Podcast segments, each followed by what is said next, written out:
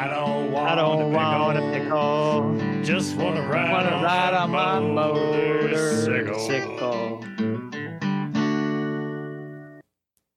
Yeah. Hello, everybody, and welcome. This is the Noko Moto Podcast. I'm your host, MotoGP Pete. With me is your other host, Swiggy. Yo. And as you heard from the delay, we have our third host with us, Junkie from the Creative Writing Podcast, also. Yeah. Also, Now, you'll Moto know- One, Moto One podcast reject, I might add. yeah. Now, you'll notice I didn't say which number episode this is. Junkie, do you, or Swiggy, do either of you guys know which number episode this is? Uh, no. I know, but uh, under a recent Moto One podcast network contract that I had to sign, I am not allowed to speak uh, for other podcasts. So I'm not allowed to say. so we're at episode number 86 coming to I you have. I totally could have told you that. coming to you as always from moto one podcast network studios suite a top floor now we just got a fireplace in here so if you hear any crackling in the background that's just our tootsie staying warm in this fall weather we're getting although it was another one of our 300 days of sunshine we get every year here in northern colorado now And if you hear crying, it's me because they took away my desk. Wait, they took away the creative writing desk. I have to hold the mixing board now while we're doing the show. Yeah, like that's the only piece of furniture you guys had. Yeah, yeah. It was BYOC for I. I was bringing my own uh, pit chairs, the same chairs that we throw down when we're at Willow Springs, and now they take away my desk. It don't- wasn't even a very good desk. I mean, I never Yeah, saw it in person because I wouldn't go down to the basement. But I mean, someone showed me a picture once. It was like a piece of particle board nailed to an old tree stump, and they took it. I know, and that table only had two legs. Yeah. Uh, we balanced my my two legs were the other that made up the other half of it. I mean, it was literally like the worst piece of garbage. It was hot garbage, as you guys say there on Nakamoto, and they took it. So now when I do it, I have to hold the burning hot mixing board on my legs, along with the other leg holding the burning hot PC because the power cables down here are like Euro spec, and it's like pumping in 220 into the. I don't know. I'm just I'm broken up about it, but I'm glad you guys got your fireplace. Yeah, it's pretty nice. Okay, so um, moving on, let's do a table of contents for this one. We are definitely going to do our best worst bike like we always do. We're definitely going to do some emails. We're going to talk about biker code, and then we'll see if we have time to get to a blitz round of made up motorcycle, son of made up motorcycle, as I want to call it. Okay, are we ready to do this, guys? Yeah. Let's do it. Okay, so let's start, as always, with the disclaimer.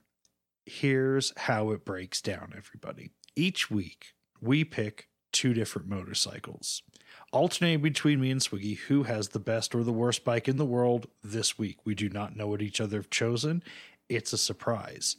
If you disagree with the choices that we've made, well, that's okay. All right you can just simply send an email to contact at nokomotopodcast.com. But remember, it's really just a fun way to look at two different motorcycles in a way that you might not have looked at them before.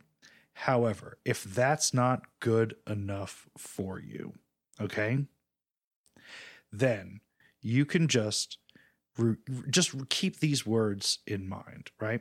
If you if you Google syntax error, I'm upset with the best worst bike on Stack Overflow, you'll see a response that clearly outlines there's no crying in motorcycles. Okay, so keeping that in mind, we're going to move forward. Swiggy. Now, we had a little bit of an issue today where both of us got it mixed up on who had best and worst bike, but we actually both realized with enough time to prepare the correct ones. Yes?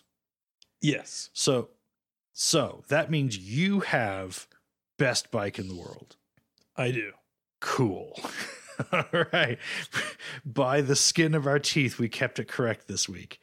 Now, are you ready to reveal it? I am. Okay. And the best bike in the world this week is The Aprilia Tuono V4 1100 RR. So I think multiple people have told both of us that we need to own one of these. Well, it's Hey, you guys should uh, you guys should buy one of those with all that Moto One podcast network money you guys are getting. we could get a couple, yeah. Yeah, but we'd have to lose a few interns. But okay. Anyway, That's I uh, blow a lot of the budget on interns. Okay. Let's get into what this is. I thought you were going to say I blow a lot of interns, and I was going to say that explain that explains a lot of things.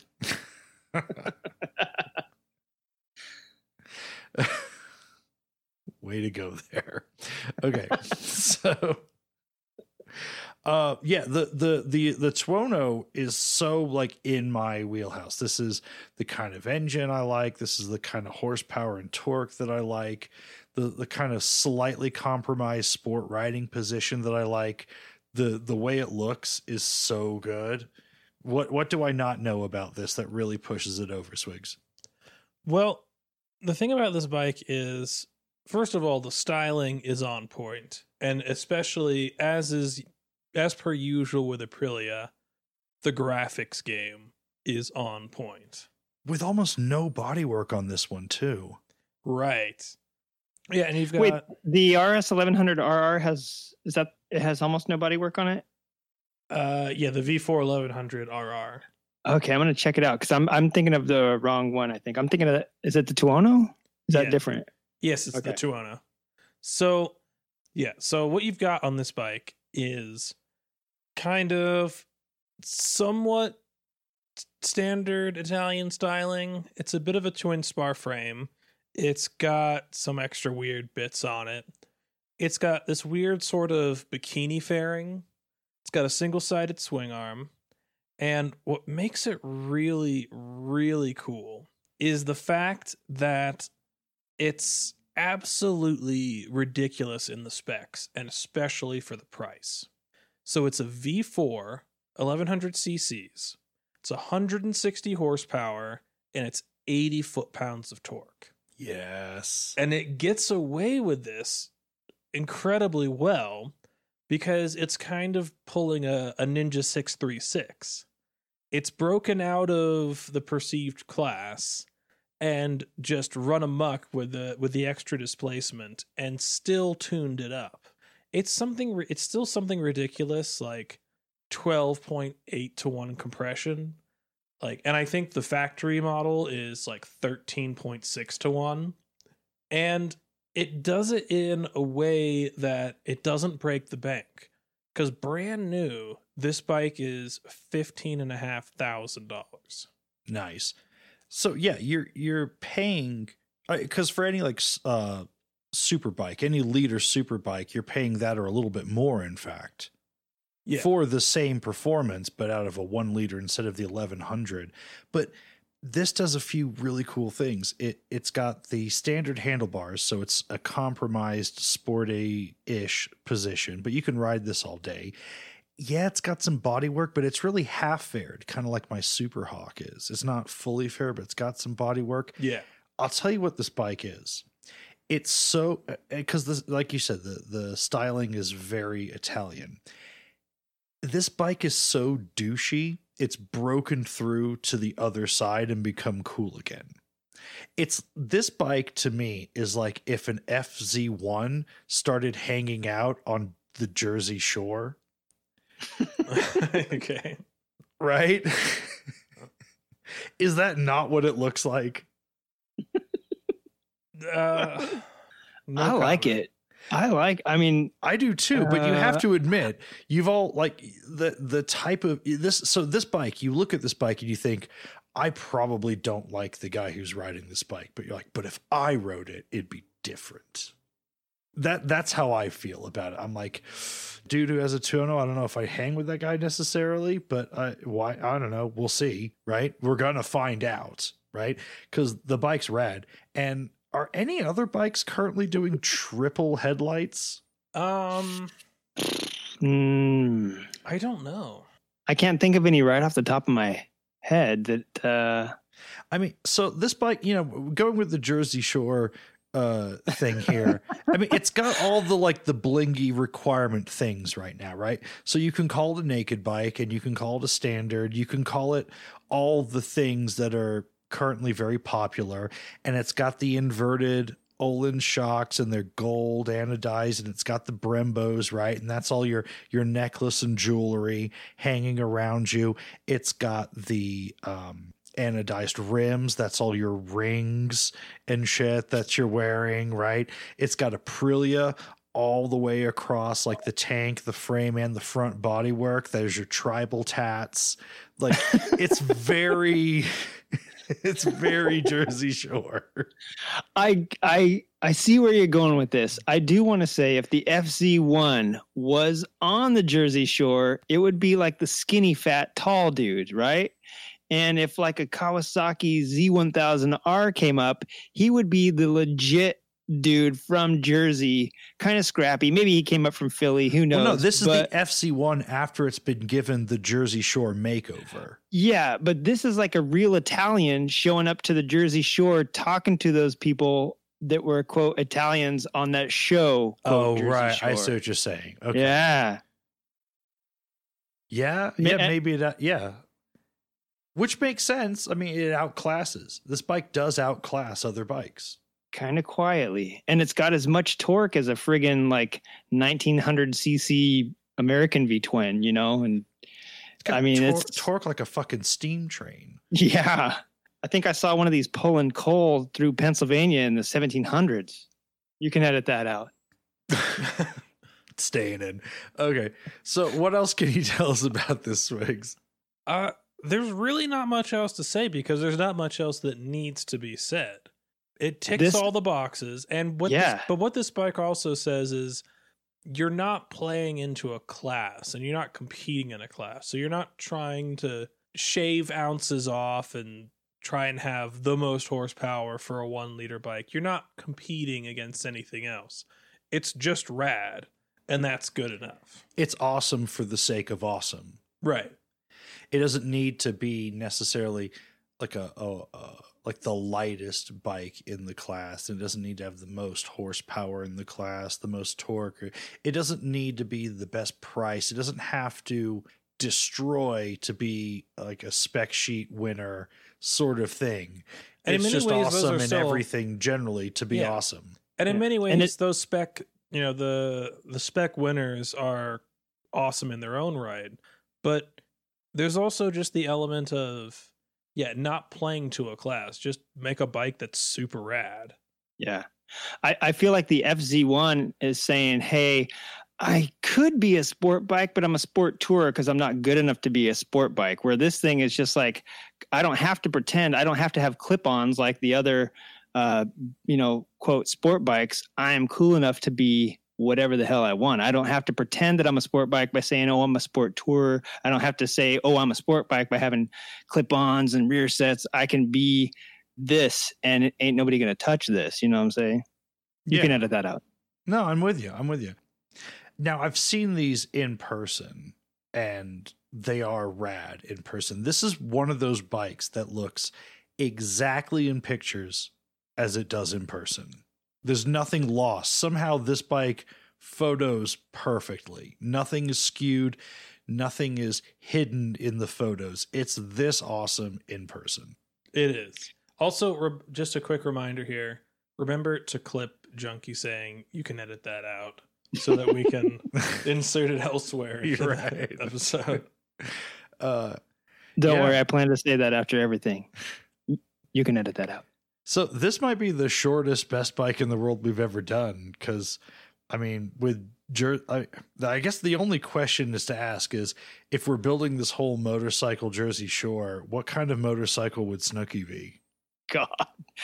Uh, she would be a clapped out EX 500 that was uh, had some uh, with luggage. Yeah a gimme bag and but like some new like Ninja ZX14 fairing slapped on it or something.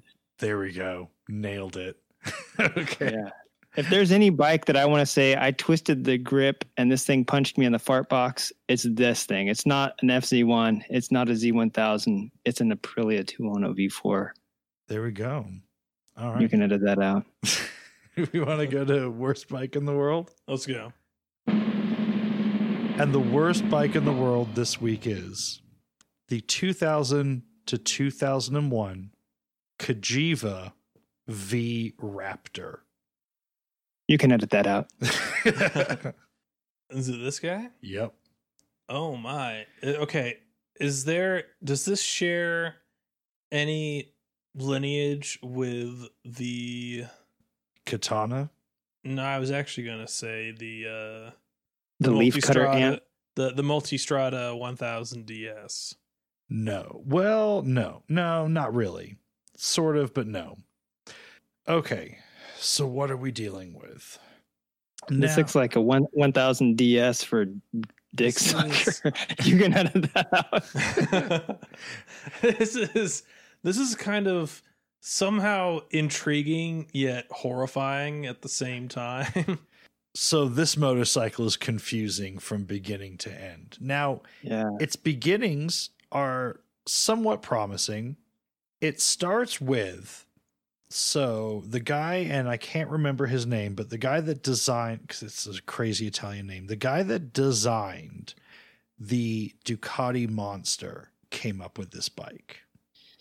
Now, in the original version, if you just Google the Cagiva Raptor 1000, Yeah, I was bummed because I was like, hey, I like the Cagivas and the Raptors weren't bad looking. And I didn't even know this monstrosity existed. So the regular Cagiva Raptor is not considered the horrible failure that this one is because even though it was a initially okay seller, it it, it turned out to not be that great of a bike. It never really got a big following. And it okay, if you look at it, you can see how the guy that came up with the monster came up with this bike as sort of the next step. yeah, there's a lot of bikes that are that are kind of awful but then immediately went over to a manufacturer that could put something together that made sense and had the parts in the supply chain to make it work. And then all of a sudden it's amazing. So this was at a point where Cagiva and Ducati had splits. Again, I mean the whole timeline with that's crazy, but MV Agusta had just kind of become part of that family.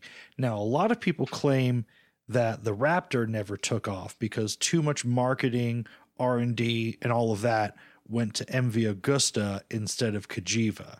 And this was supposed to be the motorcycle that launched Cagiva into being a major manufacturer rather than just some weird name people only know about in Europe. Uh, Yeah. failed. So- mission mission not accomplished. so what this has is a 996cc L twin out of a Suzuki TL1000R. So those are good Okay. bikes too. That's a good start. Okay, except they detuned it to, depending on who you talk to, make 8 to 35 horsepower less. I, I couldn't find anything reliable on the specs for this machine, but it probably has a top speed somewhere around 135, probably makes mid to high 80s horsepower at the rear wheel. Uh, they say they tuned it so the torque would come in sooner, yet they also claimed that they kept the exact same compression, bore, stroke, all of that of the Suzuki motor. So it's possible it was just a bunch of Italians saying that they did things to make the motor, quote, their own, but actually really didn't do much of anything to it. Really just confirming that it's Italian. Right. so um now because the torque does come in really quickly and it's a pretty light bike and all these things, the front wheel gets real dancy.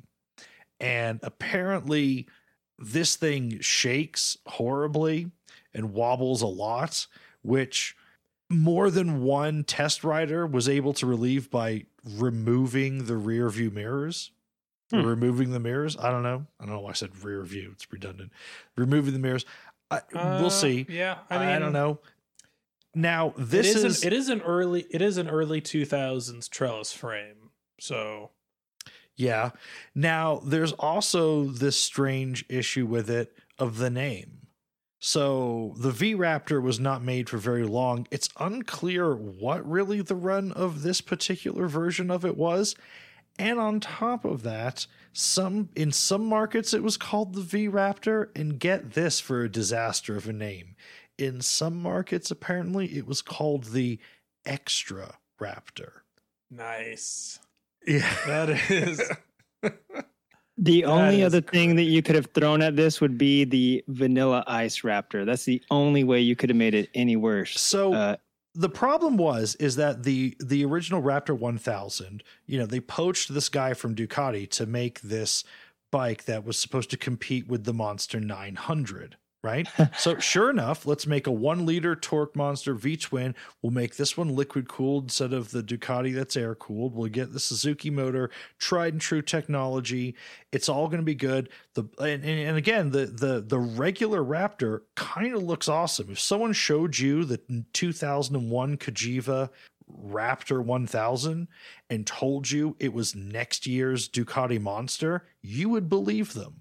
It and you'd be looks stoked. Yeah. right. It, there's nothing wrong with the design of it. It's kind of a perfect motorcycle in a lot of ways, at least aesthetically. Now, I figured it out. okay, this bike, if you look at the the pieces of plastic that come over the handlebars from the headlight, uh huh, this is a styling element I have seen before and from the time. And I'll tell you exactly what it is. Uh huh. This is something that you would see in Italy in the Alps. And do you remember that phase of people wearing those ridiculous, like crazy, like neo steampunk sunglasses where instead of hooking over the ears, they went Yeah, they straight over the top of your your head? head. Whoa, I forgot about those. That's that's what this is. This is a so awful it must be expensive and therefore good. Do those serve as air intake scoops too? Like the Kawasaki? Remember No. the No, Kawasaki? Absolutely uh, not. There's okay. Engine wise, this version of it God damn really it. isn't any different than the regular. I was regular hoping there'd be an motor. excuse. No, I think this one is supposedly just sort of specked up with. Uh, so this one has adjustable front suspension, which the regular one did not, which is a little crazy. Neither were ever sold in the states, but they sold in the UK for about eight thousand pounds, which is about sixteen thousand dollars in two thousand and one. Jeez, that's like half the national deficit was in 2001. That's sixteen thousand dollars for a bike with non-adjustable front suspension. Now the the extra Raptor, which is what I'm, I know it's the V Raptor, but I just love the name Extra Raptor, and I think we need to bring this in. Like, I think you should be able to buy a Yamaha YZF R1 Extra. extra. Like, I, I love it. So this bike was clearly some sort of crazy afterthought of well the the raptor's not really connecting with people like we thought it would. I guess we didn't go far enough. So how do you know what is the proof that this crazy design because this was just like concept artwork for this motorcycle right? What is the proof that this V Raptor nonsense was just a last minute ditch to try to save this? That little front bikini fairing velcroed on. Shut no. up. There's six pieces of velcro, all about the size of a postage stamp. And it's just that and uh, the aerodynamics, the air pressure, the wind. Uh, supposedly, the faster you went, it just held it on even for harder. Like that's yeah, that's it. That's I a very guess the wiring to the lights holds it on as well. Yeah, that makes sense. It's a very um a Suzuki thing to do. I was actually going to I wanted to make two points about this bike. And since you're since you alluded to that, uh, I guess I'll make that my first point. Is that this bike to me is like when you look when you when I think back as a as a kid to the one of my most beloved movie cars, the Duke Boys 1969 Dodge Charger, and then you look at a Daytona Charger or the Superbird, The Superbird's so cool. and it's basically just a Dodge Charger with the pointy front end stuck on the front and a spoiler stuck on the rear. A and, uh, and, uh, comically large spoiler. comically large spoiler and pretty comically large front end if you look at it. So I'm looking Oh, at this thing and the, there's that little seat cowl on the back, which is the spoiler to the Daytona. And then that front thing that looks like it's a extra out of Bug's Life on the front Yep. that looks like it and you've confirmed it for me velcroed on i was i'm 100% sure that on the dodge daytona they just sheet metal screwed the front of that together with like some self-tapping screws as well and So then the flip- difference flip up is- headlights Richard Petty won a shit ton of races with the Superbird. nobody won nothing on the Nobody X won raptor extra raptor and let's talk about the seat if we can. It looks like a very 90s ish, really big, fat ass motorcycle seat, like was pretty common on performance bikes of the time. But this seat has this really weird, what I can only describe as a hemorrhoid growing out of the middle of it. What is that? Has anyone else seen anything like this in a seat design? They basically went, i have there's this have. huge area on the back where a passenger could reasonably sit. There's even rear pegs on this bike, but how is someone supposed to sit on that? Well, that Yeah, that, that rear well- piece looks like it's like it's stuffed leather. Does that come off? Is that velcroed on as well? Uh, let's just go with yes That or uh, I don't know. Maybe it vibrates. Maybe that's part of the. Maybe I've maybe it's a feature. Yeah, you know, it is Italian. I've seen this before though, and I've seen it on a Buell, and I forget the model of Buell, but the rear seat had like a looked like a racing hump on the back, and you're like, wow, that is an a, unusually large hump there on the back. And what the hell, like Eric Buell, were you thinking? And it actually flipped up to be like a backrest pad for when you had a pillion. And then when you didn't have one, you flipped it down. well, that's on the Ulysses. Is that on the Ulysses? Yeah, that I couldn't remember which one it was, but I remember the one of the Buells had it right. So yeah, so the hump on the back seat, you're going, oh, dude, what's that huge weird hump that just looks like it's sitting there, and it's because it was hinged. There was no Velcro to hold it on like there was at this thing. You just swiveled it up and swiveled it down, and and in in rest mode without a without a passenger, it looked ridiculous, you know.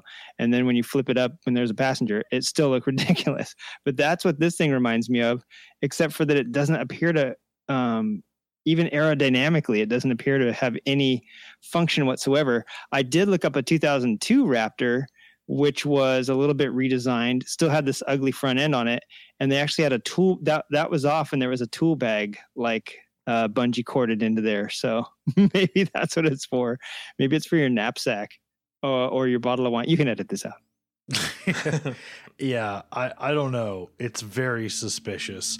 I don't know why it's there. I'm just going to come out and say what anyone who looks at this picture of this bike is going to think about this. The only reasonable thing that this this could be for is because of exactly where it's positioned and exactly what it is. It could only possibly be if it's functional in any way to transfer vibrations to a woman's vagina. That is all it's for. It's That's got what I some was sort of like yeah. Sybian style function. right Right. if you if you put uh, extra raptor into Google Translate, but don't you know you change it to Italian instead of English, I think you got your answer right there. The other point I wanted to make about this bike is that you mentioned that Ducati, you know, the, they they poached somebody from Ducati to make this. Yes, the Raptor 600 looks awesome, and the Raptor 1000, and then this thing came along. I want to say that like I feel like in every like late 80s and early 90s movie, there was the scene in like every coming of age film where like the jocks are picking on somebody, and then one jock takes the courageous stand to go, come on, guys. And he walks over to the dude or girl, guy, whoever it is, they're picking on the nerd character and has a, a, a moment of sympathy for that person. And then that person gets uh, a plate full of mashed potatoes on their head, and the jock goes walking back to his friends laughing. Gotcha. And I feel like whoever came over from Ducati was like, oh, yeah, yeah. Cagiva's asked me to go over there. Wink, wink. I'm going to go design a bike for them. Design, designs this thing. And then farts in the factory, crop dusts everybody as he's on his way out the door, goes back to Ducati, and they all spend like the rest of the afternoon drinking Peronis and laughing at the Cagiva factory. Like, look what I did, dudes! I got, I put the mashed potatoes on their head. You can edit this out. now, my my closing thought on this motorcycle is it's kind of a good motorcycle in some ways. Now, it, yes, it looks ridiculous but we love ridiculous, right? Yes, it has some handling problems, but the performance and everything, it's there well enough. Okay. The the only times that the the handling problems apparently became really bad was under really hard testing, track conditions and things like that. For real world riding, they said, well, it's so torquey, it's jumpy in traffic, but you know, as a weekend fun bike, yeah, it's fine. There's nothing wrong with it. And people loved that about the Raptor 1000. The problem is, is that because the bike was a disaster, they're cheap. And this is the first time I've talked about a motorcycle being so cheap that it's a problem. These are estimated at a high value in the States now, which they're very hard to find, but there are a few at like $3,000. So this is from the same years as a Suzuki TL 1000 or a Honda VTR 1000.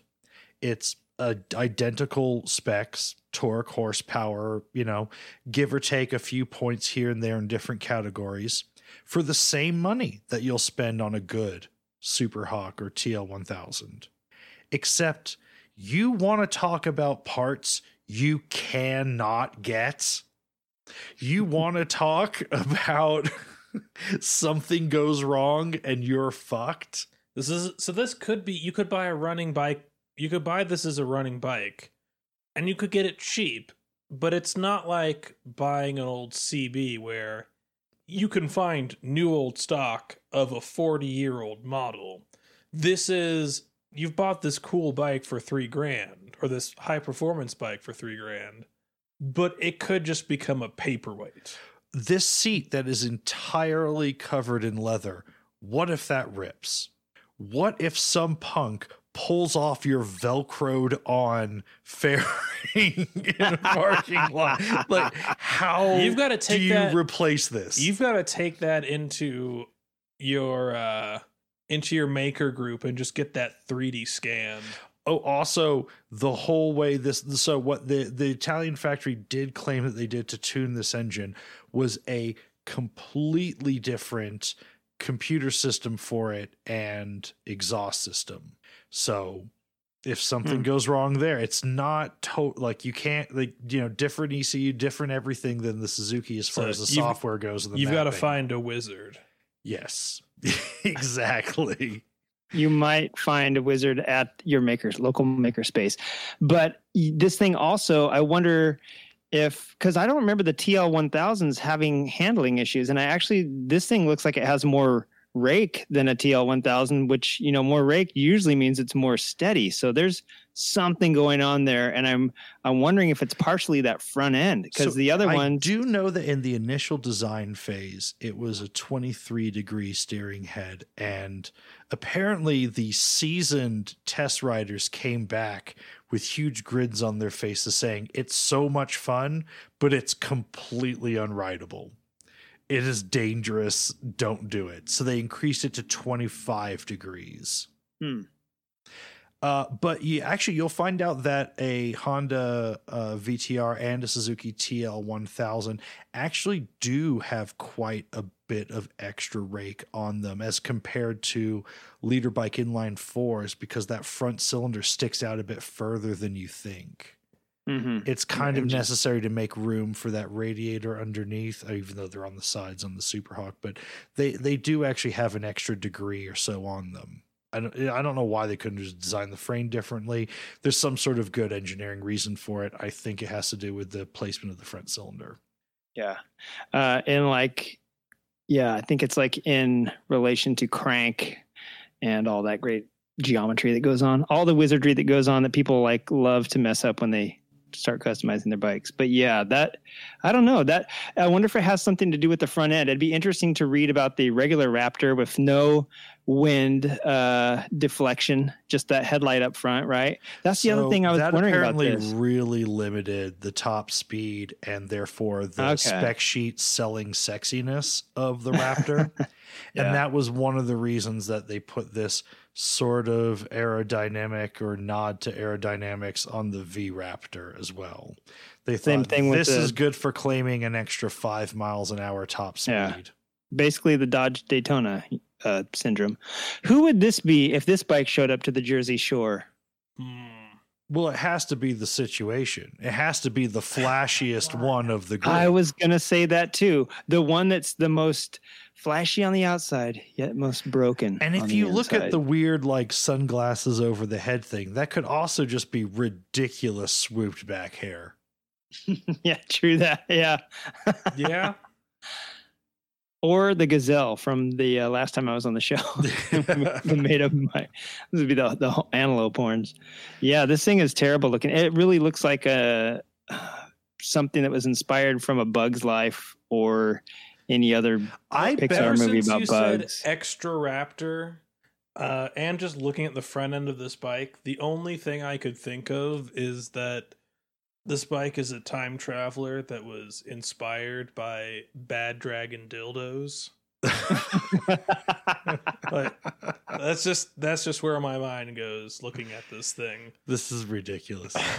yeah, it's something. I'll tell you. Um, yeah, I you can edit. You can edit that out. right. this is one of those things that I saw, and for a while I haven't been able to unsee. And like I said, I'm torn on this one because I want to like it. There's part of me that if I could, like, I don't want to own this motorcycle, but I want to know somebody who does, so I can borrow it for weekends. Because it's Yeah. so ridiculous. It's so what, hey, out what are you going to wear on this thing? I feel like there's. a I, I think you special have to ride it naked. Oh, yeah, and especially your passenger, so they can take full advantage of its Sybian qualities. now you need to wear the uh, you need to wear like the G string where it, the straps just go over the shoulders. Yeah, That's what you need. to wear. the but in red, like the red Borat. Uh, Yes. Yeah, exactly. what do you think that thing on the back is called? Like a speed ridge or like a pleasure hump? Yeah, I don't know. Like, why? It's it's so strange. I mean, it's obviously supposed to be reminiscent of a sort of cafe-ish, you know, race seats, but how? I, I Dude, the, ugh. the only other thing they could have done to that to make it even more apparent is just like to put a pair of testicles at the end of it back there. Like it's literally very it's like the most phallic thing of the bike. mm-hmm We'll edit that out. Yeah. You can edit that out. I All prefer right. you edit that out. All right, I think we've covered it. I think we should just move on. Let's um let's put a little break in here real quick.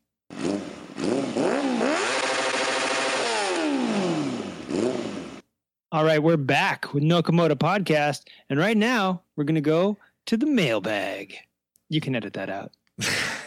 you got it, Swigs? yeah, let's go. All right. So we got another reply from Jerome, who was asking about potential 650s to purchase to go alongside his Harley. And I nailed it with the advice. So let's go read his reply. Says, Love the show, guys. Thanks so much for reading my email, and I really enjoyed the conversation on the bike choices. I agree the Naked Bike was a good choice as it is less squid esque and, wi- and wife friendly, but I also really like the exposed mechanicals, part of why I love bikes. So, agree with MotoGP. It has to be a Ducati. Brilliant logic, guys. I hadn't thought about until you mentioned it, and looking at used monster pricing, I think I could swing it. I had already assumed it would be out of reach. May delay me a bit to save up, but totally worth it. Turns out there is a really good indie bike shop around the corner from my office that specializes in Ducatis too. Harley and a Ducati. Hey, and I'm Italian American, so it was meant to be. I just have to decode the Ducati numbering system and start doing the research. Off to the Ducati forums. But half the but that's half the fun of this. Thanks again. Regards, Jerry. Wonderful. And he sounds like he could be at home on the Jersey Shore. Right. yeah. So just make sure you don't buy a Cagiva Raptor. Yeah. Everything should be fine. Stay far, far away from that. Although I think it's worth mentioning here, I forgot to mention, I believe the Cagiva Raptor 650 is the Suzuki SV650 motor. Yeah. And they look pretty bitchin' too. I mean, those things look better than a SV650 in my Look, opinion. he's already living the he's already about to live the dream of Harley and Yeah. Ducati at the same time. Well, yeah, exactly. That's where Yeah. he has to go. Yeah, we'll leave it. But I think the point here is that we crushed it with the bike buying advice. And there are other examples of this doing us of of us doing this. Now, the podcast that I think nails the bike buying advice the best is probably Front End Chatter. But I want to see if we could get into a little bit of this. I'd like to see more of these emails where people ask us what bike they should get because apparently every single aspect of of bike choice that we talked about in that email was dead nuts on. hmm I think you really pointed him in the right direction as well because when you buy a Harley or a Ducati, those are two of the only brands where you're immediately part of the brotherhood or like the club mentality, the brand, if you will, when you get into those because you know those are the only two that really focus on the brand. They have names for each other's Harlistas, Ducatistas. I think you guys did. You guys were dead nuts. Well, well, okay. So as far as like brotherhood or something, maybe, but you know, KTM and BMW definitely are like a cult. Then, where they're like, you don't, you will stop associating with other motorcycles. We will take you away from your friends and family. Well, I mean- ma- making you a, making you a hermit though is like the complete opposite of m- welcoming you into the club. You know. Well, I mean, time will tell, but K- the KTM religion is a little too new. It's, you know, Ducati and uh Ducati and Harley Davidson are like Illuminati and the Freemasons and KTM is a little bit Scientology, you know. I see that. It it it's too new. Time will tell. But that's kind of where it is right now. I agree. All right, next email.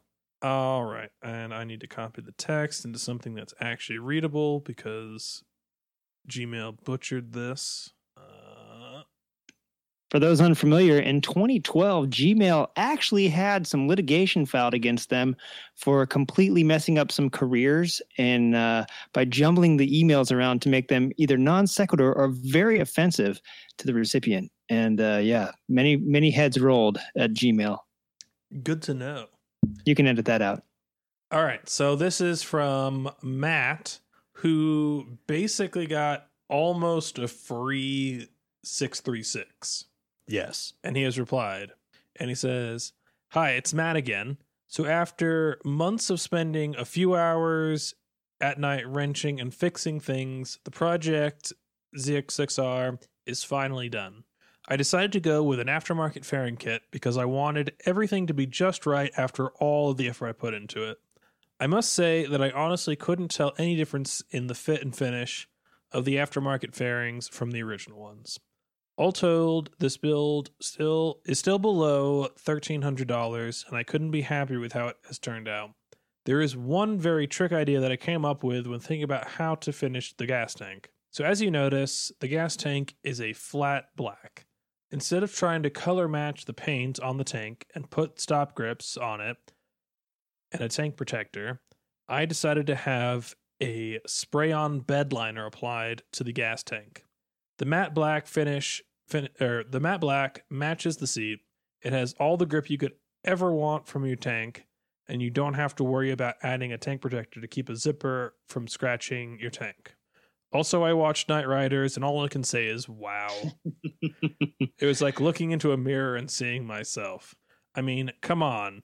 I wake up every day looking to fight the dragon. If you don't want to fight the dragon, what are you even doing with your life? Now, on to a slightly more serious note and a little a bit about me. I am a paramedic, and I have been a paramedic for almost 15 years. I have seen more motorcycle accidents than I would ever want to. I know that you two are very safety conscious, and I would impress on you to consider one additional item to ride with. The first is a Cat 5 tourniquet. It's a simple and cheap device that might keep you or someone you know alive long enough for help to arrive. It's less than $20 and about the size of a granola bar, so it's not too terrible to keep handy. These are designed for single handed deployment, so you can use them on yourself and can also save your riding buddy's life if they were to go down on a ride. A simple Amazon search can definitely get these sent to you, and YouTube can demonstrate how to apply them. I hope that everybody may at least consider this or something like it for the proverbial worst case scenario. If you have any questions about preparation for medical emergencies while riding, hit me up. I hope everyone makes it home safe. I hate to end on a heavy topic, so I'll leave you with this gem to Google. Suzuki made an SV650 Scrambler, France only. Why don't we have this bike? And tell me that isn't a freaking sweet machine. So, actually, I haven't looked this up yet. I heard a little bit of disapproval in Pete's voice there. It wasn't, he didn't say anything, but it was a noise that he made with his lips and his teeth that sounds something like this. And that kind of told me, I don't think he approved of the bedliner on the tank 100%. Also, what was this guy's name? Mark? Mark, we didn't ask about you, but thanks for giving us involuntary information anyway and telling us all about your safety regimen. You can edit this out. So I would love to do an episode where we have him call in and we just Oh, pick his great. brain about being Well, we should just go back and say he sent us some pictures, and we'll have to ask permission to share these. But this bike looks legit. Uh, th- I Oh, his ZX6R build, Yes. his 636 build. Yes. I want to know what the brand is of these fairings because well it's great too because it, it it's exactly halfway between what I was suggesting and what his original thought was because they're kind of like I don't even know how you describe this like an amber gold color these fairings but the whole bottom half of them is black with a bunch of fake sponsorship stickers so he almost got to the weird club racer look that I said anyway. And it is a brash, very club racery, obnoxious color. So it's not too far off, but he managed to do it in an extremely clean way. So bravo. also the tank does look really good. I want to know if this is a tank cover to make it match the fairings. He said it was spray on. Yeah, he said it was bedliner. That's No, I the you- bed you- is sprayed on, but the Yeah, original yeah. tank oh, was Oh, okay. blue. Oh, okay. So is this one of those weird tank covers that you put over? Because I don't really have any experience with those. Well, bedliner is a color. Like you can get it in color. So he probably just had black bedliner sprayed No, on no, it. no, no, no. So the whole tank was blue. Now the tank is this amber gold color, and then he has sprayed Oh. the the back half of it with the bed liner, and like Gotcha. he, he didn't buy a new tank. That would that would be like just five hundred bucks of the thirteen hundred alone right there. Yep. Plastidip. But anyway, let's move on to this Suzuki SV650 Scrambler. It's pretty cool, and I don't have a good answer as to why this isn't available in the States because it would sell like crazy. This is this is so this is very clearly not actually meant to go off road. This is this is a mo- this is a scrambler in modern terms in that it's very much a styling thing than it is a an Well, actual right, but you know the new SV650 Cafe that they've got this year. Oh, this is I would have this over the cafe. Is that the same seat but black instead of brown? uh let's find out. I'd like to find out what year this is too, because I have a feeling this is like the older uh, SV. It's not the new one that came that made a comeback. I'm I'm sure this is probably the old one. Do you guys remember the SV? Well, the V Strom and the SV were kind of the same back in the day, uh, except for what you know the obvious things that are different. I saw some guy actually took his SV, his his supermoto broke down, and so he went and raced supermoto on a SV because it it was like you know a, a styling cue away from a V Strom. And so he's like, Oh, I'm just going to take this out there. And he was jumping his SV on the supermoto track. I would say a Scrambler 650 is exactly what Suzuki needs to get in the game. Um, you know, Suzuki is surprisingly, I think they sell less than BMW in the United States for, uh, you know, you think of the Gixxer being, you know, such a popular bike. It's not really sales wise, right? And so if they had a scrambler, especially a 650, with all these Herkin 1200 scramblers coming out that you can't actually scramble on, I think that'd be like pretty legit. However, I'm going to assume that this is the old one and they have like no uh, impetus or even desire to bring a new uh, scrambler back into a saturated market that's Well, probably going out. So we're going to shit on your point pretty hard here that we're seeing an article of it put next to the new SV650X and SV650X It's definitely new Cafe. because it's the it's the trellis frame. It's not the twin spar, so it is fairly new. I, that is the same seat as well. It's just black instead of the It looks like it, SV650X yeah. Cafe Brown. It's the black one. Yeah. It's got a blue painted frame every version we've seen with the rest of it blacked out. It's got the anodized wheels. Yeah, this is this is the new SV650. God dang. It's just Europe gets a really cool scrambler. It's like when they got the XR 1200 for so many years and we finally got it for like two years. and I think the uh, Honda XR, uh, the VFR 1200X, I think is still over there and it was only over here for like one year. They just, they get off road bikes that we don't get here. So There was like a, there was like a weird Yamaha, um, like fl- almost not a flat tracker, but sort of like this weird, like I know it was pre MT before they named everything MT that was over there as well that had like some weird like super motard but it looked like street hawk mixed with like a supermoto or something that they had over there that was like super off-road capable. I think they used it for supermoto. So i mean they get france in particular gets a lot of cool dirt bikey stuff based on street bikes that i don't know why they never see the light of day over here. Are you sure it wasn't just a Tenere? no it was only like a 700 or something like that Well, there's a new 700 Tenere. There's yeah a, there's this, a 300 Tenere and a 700 Tenere. this was also like five years ago but it could have been i mean I, maybe they had them over there and i didn't Isn't there know a about it. 250 Tenere and a 300 Tenere? I don't think so. I wouldn't be surprised for tiered licensing because you know there's like a Duke 125 and a Duke like 250 and the Duke 390. Like there's there's like so many different displacements of motorcycles that we think are already small in the states, but over in Europe they're like, well, no, you got to have a 125 of this and you got to have a 250 of it. Uh, maybe there's probably a Tenere 125 out there somewhere. Yeah, there is something very charming about this bike.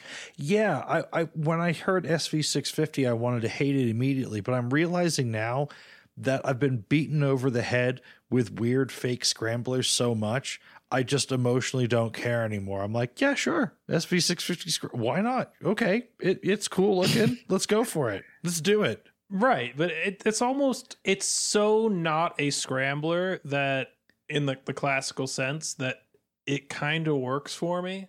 It's so far from it that I can't like hate on it because it's gone so far out of it. Oh yeah, it's like if there was a 650 monster scrambler, you'd be like, yeah, this is just to stand next to. Sure, whatever.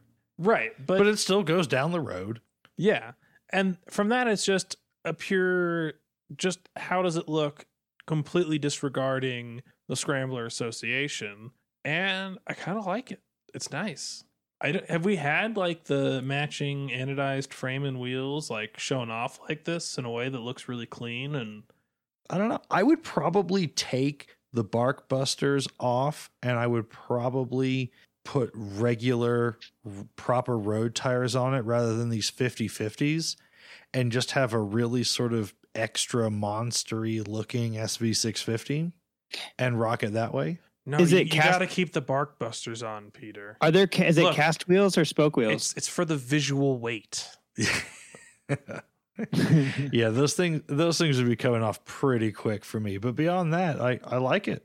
Yeah, I Do you think they I like took- it too.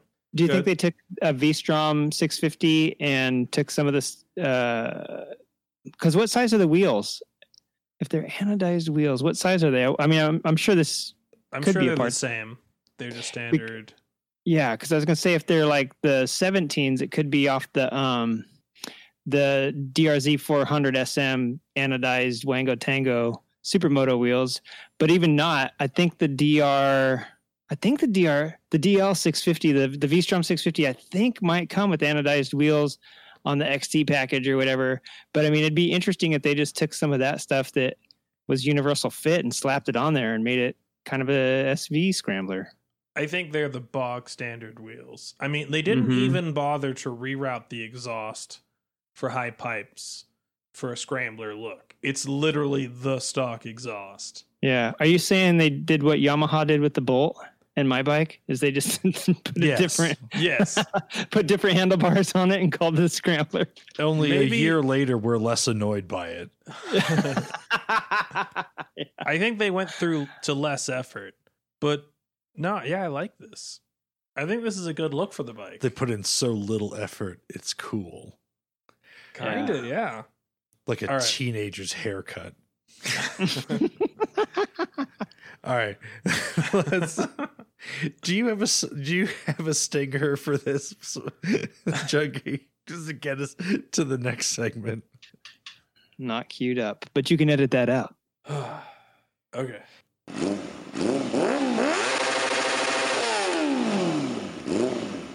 Okay, and we're back as if by magic.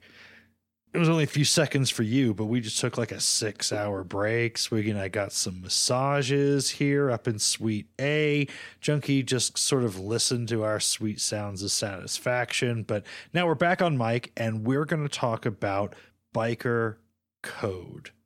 Or specifically, the imaginary biker's code and what we think biker code may actually be in the real world.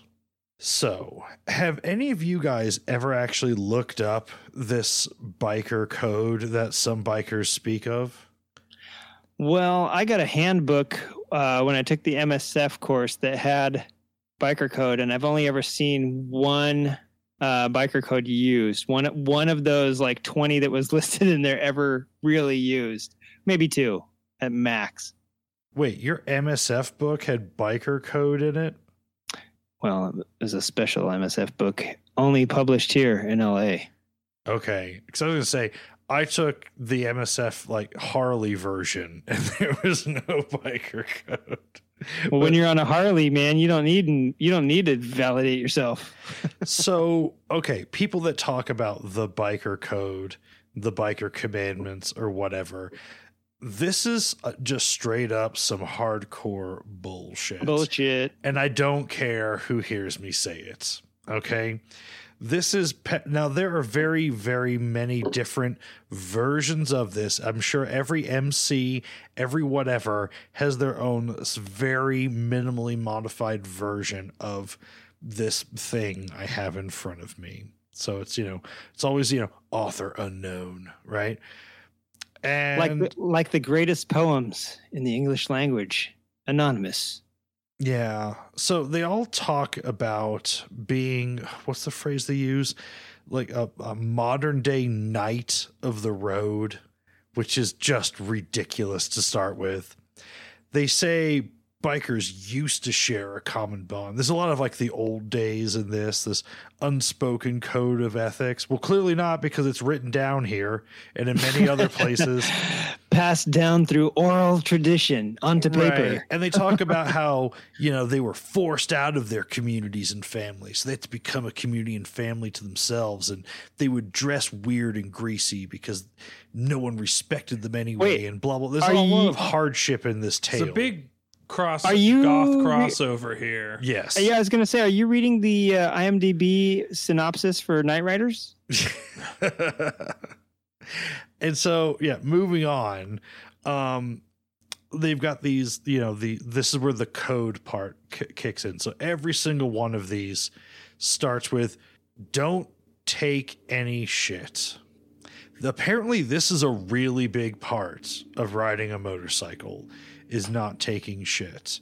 And it's weird too because they're like be kind to women, children, and animals, but don't take any bullshit, right?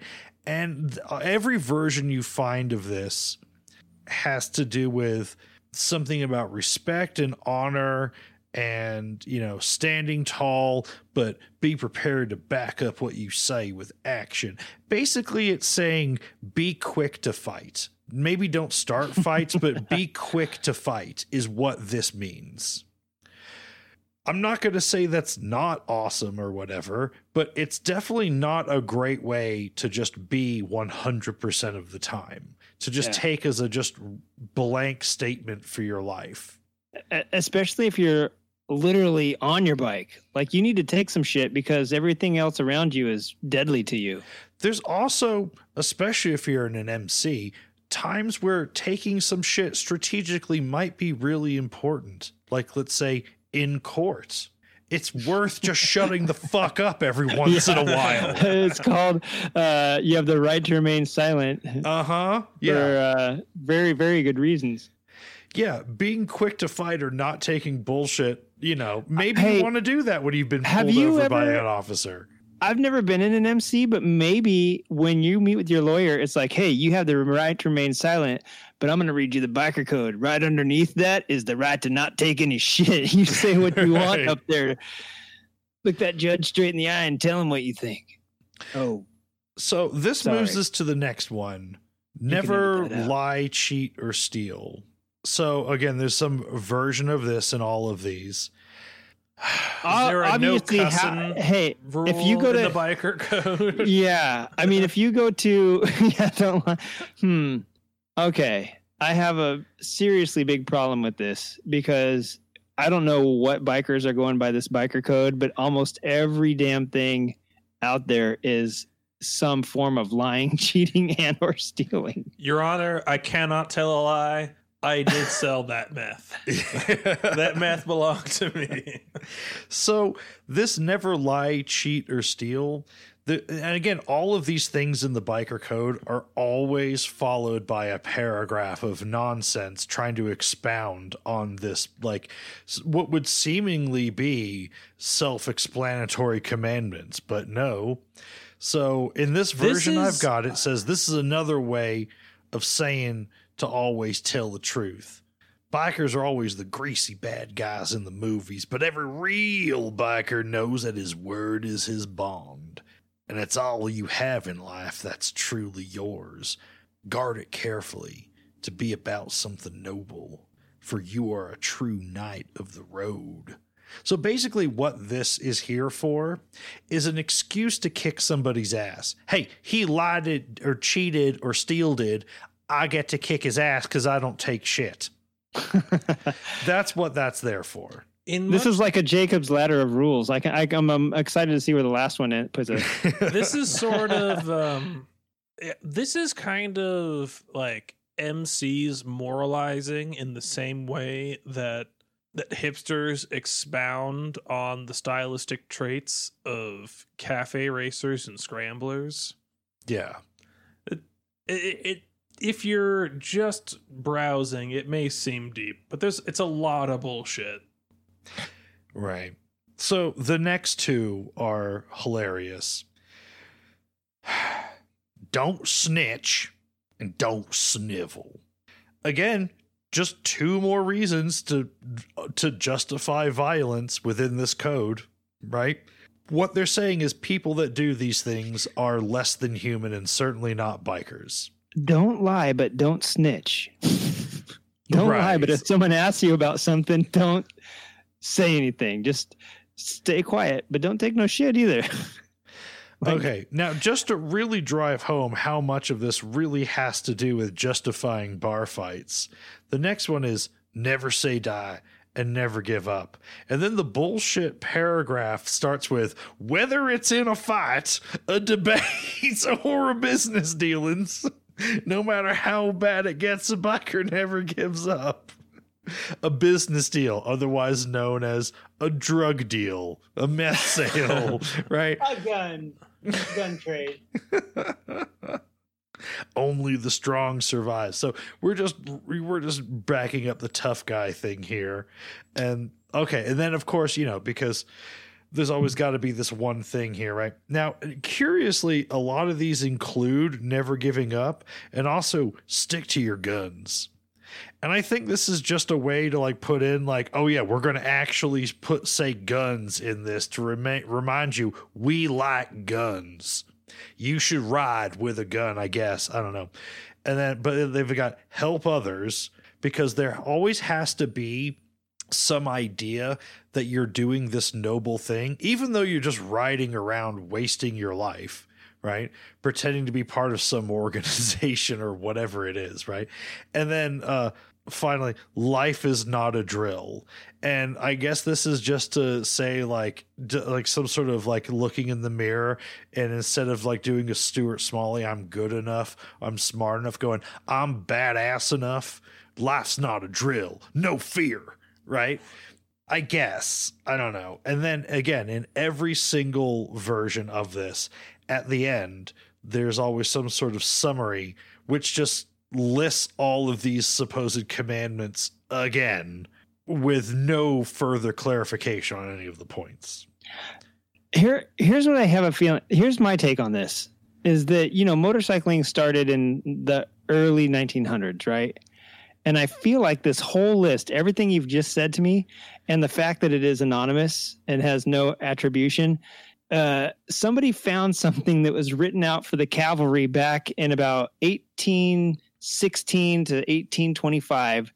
And everything you've said on there, remove the word biker and put in the word like fellow cavalryman or soldier and your you know the horse was replaced by the motorcycle. I feel like every single thing that you've said could be retroactively um, applied to like the cavalry of the time that was out there in the frontier before half of the western us colorado and california included were even states yet when we were still mexico. And uh you know stick to your guns. Don't you know the business deals. You're dealing meth or opium or um, furs or whatever with the french or the natives. All the stuff that you're saying yeah yeah scalps.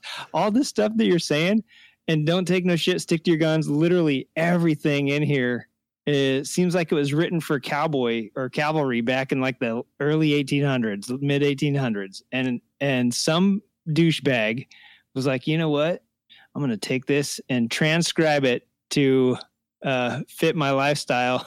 And that's where outlaw bikers came from is not the reality because every single thing you've said in here is like literally a contradiction of terms. It's like, uh, back in the day, this could have made sense, but when we're talking about bikers, like none of this is so contradictory and non sequitur. It doesn't. I'm I'm losing my shit over here uh, and behind the dumpster where I'm now recording from. So I have a slightly different angle here. What this is, I think, is somebody basically trying to sum up their identity and aspiration as part of an MC in words and just coming off ridiculously shallow. Because a lot of these are like, okay, well, don't be a pushover, don't be a complete piece of shit, but also yeah, I kind of like fighting. yeah. And I'm probably a drug dealer at the same time. And that's where the contradiction comes from. And it's all about like spelling out this ridiculous identity that you perceive yourself as having in words. Now, the way that these codes get put into practice, you know, because like every MC has supposedly some really big, long, complicated code of conduct or whatever. And I guess there's over the years, people have extrapolated all of this out. And now there are these people that claim to be big experts on like biker etiquette and the proper way to do things. And you can find YouTube videos of like how to respectfully pass an MC on the road, you know, or how to ride in someone else's territory with respect and all this stuff, right? And they're like, you need to be very careful when you're approaching another group and do certain things to make sure that your actions are interpreted correctly. And there are some people that are like way too deep into this. I don't know what their thing is, but there is a certain group of the population that just buys into it blankly. There's a combination of complete delusion and a lot of motorcycle cosplay. Right. Now, again, as we started with, this is all imaginary. This is all just, yeah, grown up make believe, right? But I, I've been kind of thinking, like, is there like anything, maybe not biker code, but there probably are a few things we can all agree on. And we've come up with a few different things, right? Mhm. Now, all of us, whenever we see another bike broken down on the side of the road, feel a need to help, right? I know I do. Now, I'm not going to say that you have to stop every single time, but I usually stop. And I'll tell you, like, um, just a few days ago, I stopped and helped this guy. And um, I was leaving Best Buy and in the Best Buy slash um, TJ Maxx parking lot, so you know these were tough dudes, was a group of sport bikes. And honestly, they seemed, you know, innocu- innocuous enough. They, they were just kind of sitting there, the bikes running, just talking, doing whatever, looking like they were about to go out and ride together or something. But it was like nine at night. It seemed like an odd time to be joining together for a ride, but whatever, no big deal. And as I was leaving, I noticed most of them had kind of ridden off, and one guy was stuck, and he had actually he'd actually pushed his bike up onto the the um, the sidewalk, and was just sitting there. And I actually drove past him, like left the parking lot, drove out, and I, I just I took another look in the mirror, and I was like, no, I don't think he's just looking at his phone. Like I think he's I think he stopped and he can't start the bike or something's gone here. So so I turn around and I go back in the parking lot, drive all the way around, go back out this one way um, exit again, and kind of like pull off in the spot where it's cool, put my flashers on, and I'm walking up to him from some distance. I'm just like, "Oh, the bike quit, right?" And he kind of had an appearance that was like a little bit of tough guy, but sort of immediately was just sort of like helpless. He's like, "Yeah, yeah, won't won't start. Like uh can you you know that you know like sometimes we've all been there where it's just like yeah won't start. I don't know man. I don't know. And so it was an r6 uh, which i could have guessed before i got up close because a bunch of guys in a parking lot kind of taking turns riding around slowly looking like they're about to wheelie. This is kind of textbook R6 behavior, behavior. which we'll get into later. Um, but it turns out all his bike needed was just bump started real quick, right? But I bring this up because 50% of the time I do this, I'm burned. The person is just looking at their phone because they don't have a Sena or a Cardo, whatever, and they're looking up directions, or someone's been texting them like crazy and they feel their phone going off in their pocket. And now it's kind of fairly common for people to pull over just because they need to check their phone. Well, I've come up with what I believe to be an ingenious system. If you are stopped on the side of the road, and this is a call to action, everyone start talking about this, everyone start doing this. I don't see how this could possibly be a problem. This is quote code. If your helmet is sitting on your left handlebar or mirror, it means everything's cool, keep going. If your helmet is on the right side of your bike, the mirror, the handlebar, whatever, it means please stop, I'm fucked. Let's say and if you- your if your bike's on its side, you better have it. You better not have it hanging on that left mirror, or I'm just gonna think like yeah. you're. I'm cool. I laid it down to see if I could pick it up. Yeah. but I'm cool. if you don't have a helmet, I will accept a bandana or your jacket or your vest, whatever your gear, but let's try to keep it to headgear. And I say the left and the right very intentionally because let's say your bike doesn't have mirrors, or you have got those mirrors that point down, or you crashed, you put the bike upright, but your mirrors broke off in that crash, right? What's almost certain to be there is still the handlebar. And you put the bike up, you put it on the kickstand, which is always on the left side. You turn the wheel, that handlebar's up in the air. You put it on there. it still means I'm fucked. Stop, please. Right? So, if anyone can poke any hole in this, I'd like to hear it. But I think this is the new code for you know, on the side of the highway, like, yo, I, needs I some think help. I I think I got one hole. Okay. If you uh, do have your handlebar turned and the right handlebar is up in the air, but you're cool, it's really hard to hang your helmet on that left handlebar, especially if you're if you don't have a mirror or your mirror's underneath, because then it'll slide off or your helmet's too close to your tank. We need to think of something different. You can edit that out. This is actually one of those things where should every motorcycle toolkit just come with a little red flag that you can hang off the handlebar? Hmm, interesting. Yeah.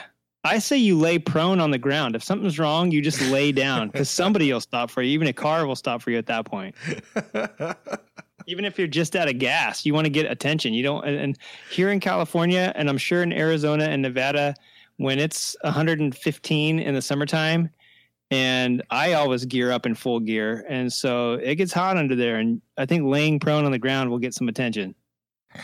well, yes, it certainly will, but I don't know if I feel like just laying down on the asphalt on the side of the highway. Especially if the air is 118, the asphalt is probably like 150, right? I- I, get your Right, point. yeah. Good call. Good call. Also, you're harder to see, more likely to get hit. Uh, it's there's Right, issues okay. there. So okay, so how do we solve this problem of you're stopped and you've just got your helmet off anyway? Slowly roll your bike out into traffic. Somebody will stop. Well, it is always an option just to lay the helmet down on the ground. There you go. Boom. You solved it right there. But How about helmet in front of the bike is fine, behind the bike in trouble? You know what? Yeah, because you're always you you're always coming up beat to somebody, and if you see that helmet behind the bike, you're gonna see it no matter if the bike's on its side. You know, no matter what the orientation is. If you see that helmet behind the bike, you know, uh oh, uh oh, I, I see what is even if you don't recognize it's the helmet first. What is that? Oh, there's something behind the bike. You're gonna look at it. I think that's that's what we need. There there we go. Boom, you nailed it. Swigs. Helmet behind the bike. yeah, and then it's not a left or right situation. Yeah, It's just yeah. a simply so let's just say actually the helmet's behind the back wheel. Like Yeah. like straight behind the back wheel, like tucked Yeah. up to it. So there's If no there's a head, yeah, and if there's a head still in it, you definitely. And then All I guess the there we go. only the only other option then is if you're not wearing a helmet. Um, again, your your do rag, your Your bandana, do or rag on the whatever, ground, right? is like just, Lay- is like either laying on the wheel or or off the off the license plate. Your punishment for not wearing a fucking helmet is to lay on the ground Fend behind for the bike. yourself. Yeah, Yeah. yeah. Yeah. If you're not wearing Lay- a helmet, you need to lay down on the Lay on the ground behind the bike because you're a dummy in the first place. Okay, there we go. Helmet behind the bike. That's pretty good. There's no way that could be mistaken for anything else. There's no way. Okay, I'm about it. There we go. Cool. All right. So then um other parts of code. All right. Now these are kind of just like acting like a human being, but even if you're the Harley faithful or the Ducatisti or if KTM has you know asked you to take a happiness test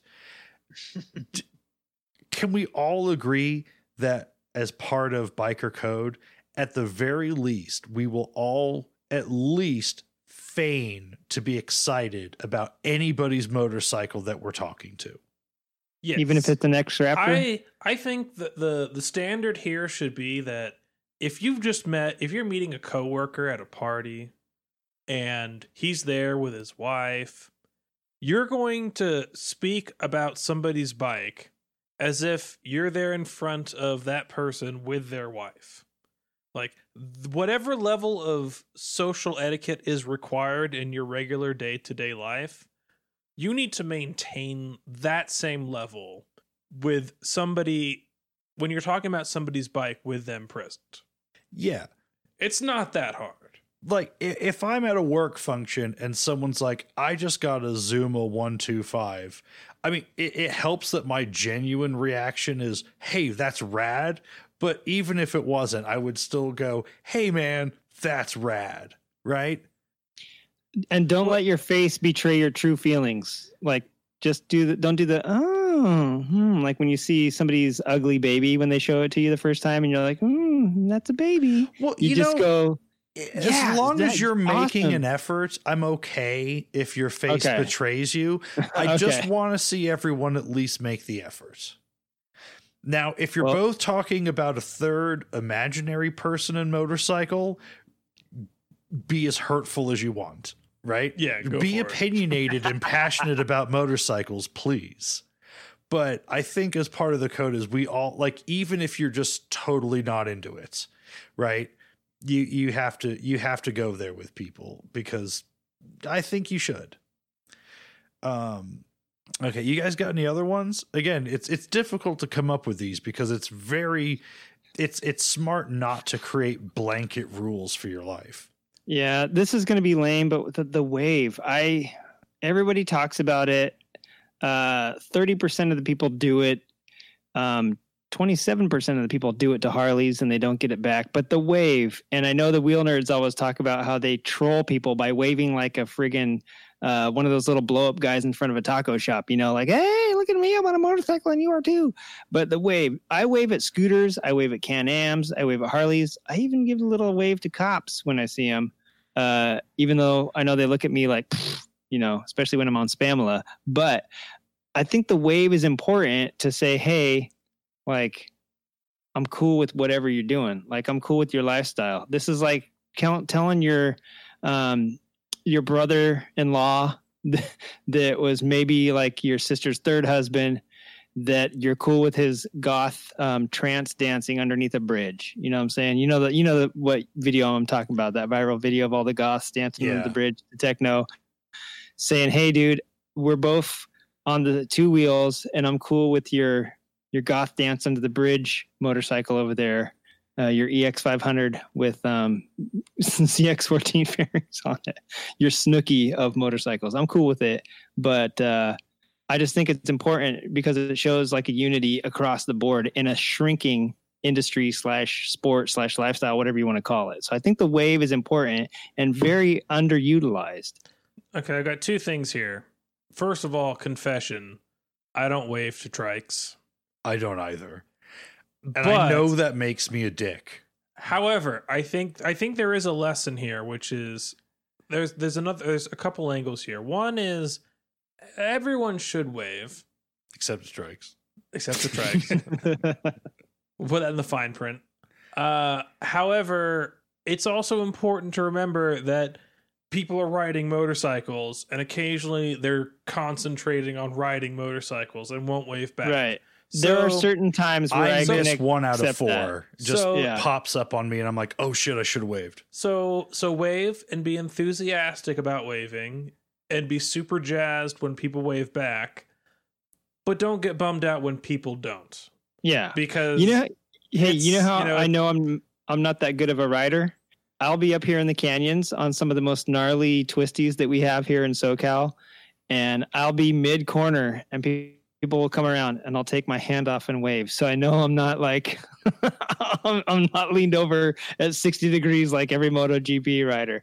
I'm actually probably taking it pretty pretty easy. But yeah, there are times where I probably shouldn't wave that I still do. But I I'll accept that there are times when people are taken off from a light and they can't pull you know they're working the clutch and the and the uh, gas and they don't have a free hand or you're in a Yeah. curve or whatever there's a lot of times you're like, I want to wave. I'm looking at you. I'm nodding, but it's like I can't. I, I my Yeah. hands are So I've had some excellent moments to point shit on junkies so far in this episode. Another great one is if if you are riding with correct body posture on any le- you know public road, you shouldn't have to be leaned over so far that you can't just completely let go with your outside hand on a turn.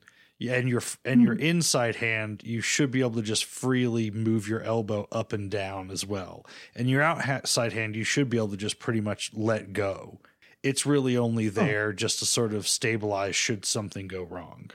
well, we should maybe also better keep than in i mind. thought We should also keep in mind he's riding an SCR 950, so it's it's already Yeah. a dicey It's probably only do about 23 miles an hour anyway. Yeah. Yeah. So yeah i yeah it doesn't lean over even as far as spamula which is kind of i could drag knee on spamula not and i can't even there is something about a bike like the uh like those 500 Hon- uh, Harleys or whatever that have such pathetic ground clearance. You scrape everywhere you go and even though you know in your heart of hearts you're not leaned over that much, it's kind of awesome to be scraping pegs all over the place. not for, not really. Yeah. It, it okay. I'll give you that. It, it, it does feel you're like, oh yeah, I'm scraping peg, but when you want to turn further, that's not cool. When you when you're like, oh geez, I'm gonna overcook this turn now because I'm was used to doing this on like a better bike. That's the But- experience I had riding the Venture at AIM. And then when Oh, I came yeah. back, the the guy following for the whole trip, for the whole test ride was like, How'd it feel to scrape pegs on that thing? And I was like, honestly, disconcerting. yeah, it's not it's not it's not as cool as you think. Um okay, so I think we've essentially covered like the few basic things that could be or would ever need to be part of any biker code, right? Be enthusiastic and supportive of people and try to stop and help people that are broken down. I mean, that's really all we've said. I think, yeah, you know what? Any biker code that's worth its own, that's worth its salt, should fit on a tattoo. So there you go. Yeah. that's Hmm. good. All I right. should we stick with number one though? Don't take any shit. I mean, should we keep that one in? Well, I, and again, um, yeah. So the biker code is yeah. Try to stop.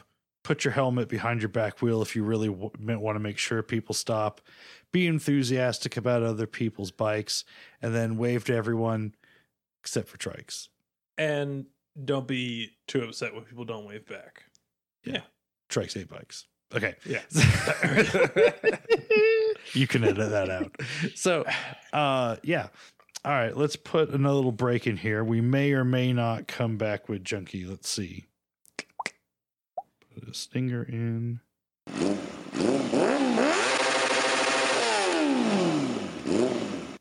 And we're back.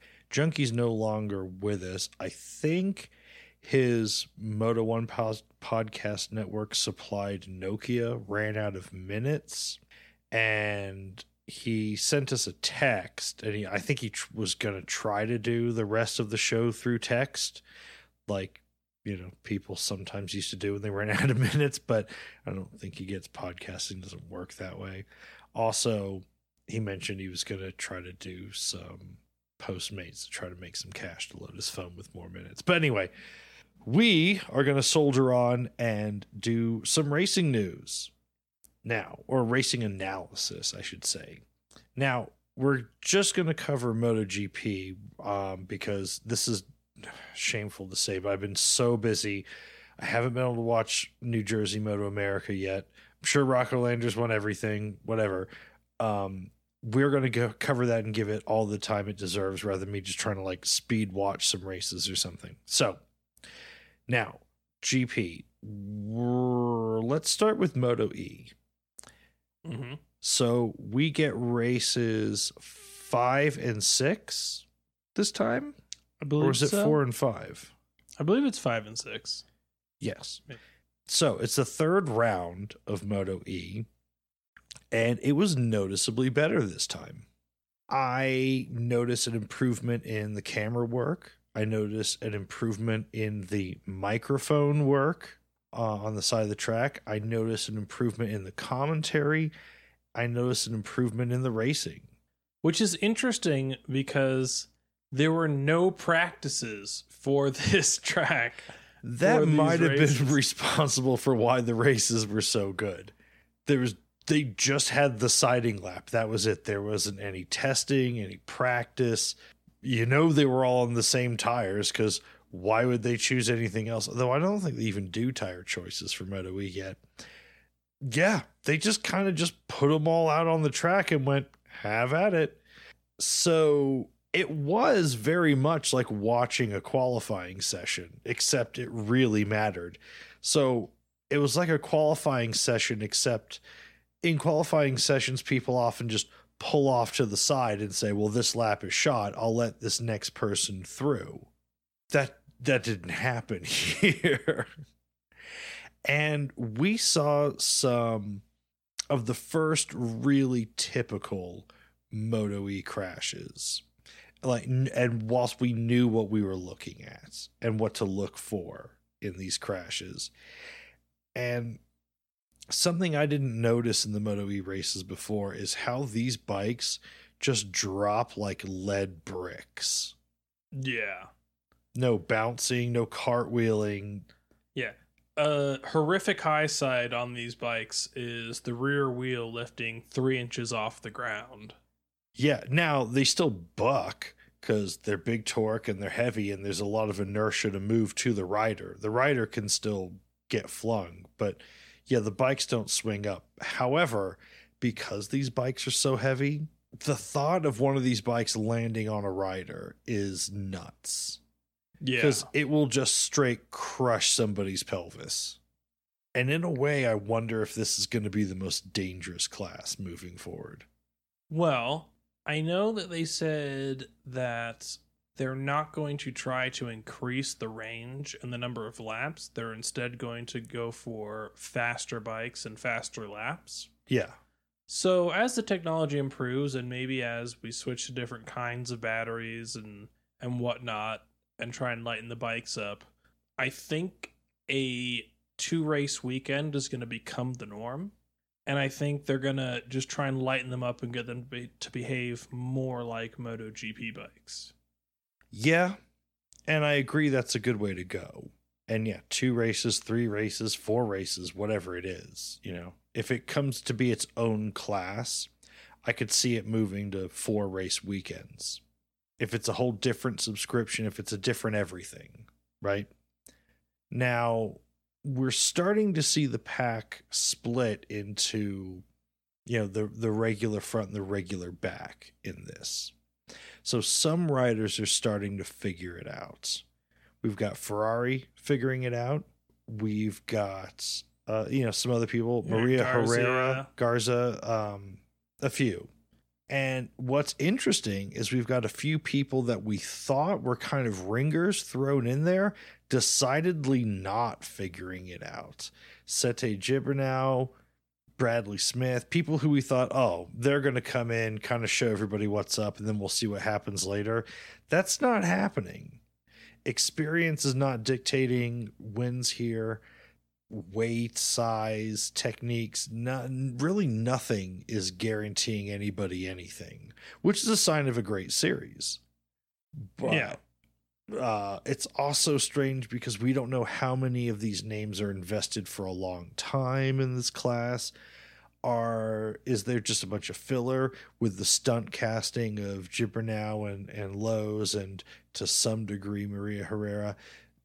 Eh, mm, are we waiting until bigger sponsors come on to attract riders uh, with more recognition? I don't know. I mean, the reality is is that this is kind of a this isn't a development league in that it's developing players or riders. This is a development league in that it is developing the league itself. So the reality there is that once this really gets off the ground and it matures and it gets some really stiff competition and the technology improves and the stakes increase, pretty much all but one of these riders, and who knows who it will be, will just be gone in an instant Yeah. once that happens. So, you know, who knows who will come out of this, but likely nobody will once it really takes off. And that's just the reality of starting a new league. Yeah. Uh, to add to that, I'll add that I noticed they finally added, like we suggested after the first race, they just placed microphones next to the track and picked up the wind rush of all the bikes going by. They used on bike microphones. Like, hooray! Common sense. Te- like, I, I, I the the audio and visual experience of watching the race, a lot more of it was there Yeah, for sure. and it we they they only had to talk about the noise one time that I counted. Like it was right when they started off in the first race. The guy goes, "Whoa, listen to that noise," and like I always, I just sat there going, why do you have to talk about that? Just let it naturally be what it's going to be. We understand you need to fill it with an you know an ambient something to do with the machines. You got the little engine whir and the wind rush with them going by with the cameras and the mics on the side of the track. That's good enough. Just let it be. The rest of it's going to get filled in with the commentary and the tire squeal and all those little things. And especially when you get, um, what's going to be really interesting is if this does take off, when you get a, a Misano crowd at Misano to watch it and people really get invested and you start hearing a bunch of the crowd noise filter in on top of it. So you get the electric bike whir, the wind rush, and the raw of the crowd. That's a fully developed, you know, atmosphere. That's, We're gonna get a full on football chance going. Right. Yeah, yeah, exactly. When you watch, I, soccer's a weird one, but especially let's take like um, NBA. The crowd is so much a part of the noise, right? And you don't think of that as being an empty sound while you're watching it you're hearing so much of their sneakers, you know, and the and the ball dribble and all of that, but you're also hearing the crowd. And that'll be that'll be interesting to hear that finally make its way in. Because yeah, they were racing at Misano and plenty of people were there, but this was also taking place on like Friday and Saturday, 9, 10 in the morning before the Moto 3 practices and races. So it was kind of the mildest possible Misano crowd you could have. Yeah. The the espressos hadn't been consumed yet. Exactly. So mm, let's see what happens when when we get some some bigger crowds going and I'll really be excited for that. So let's move on to Moto 3.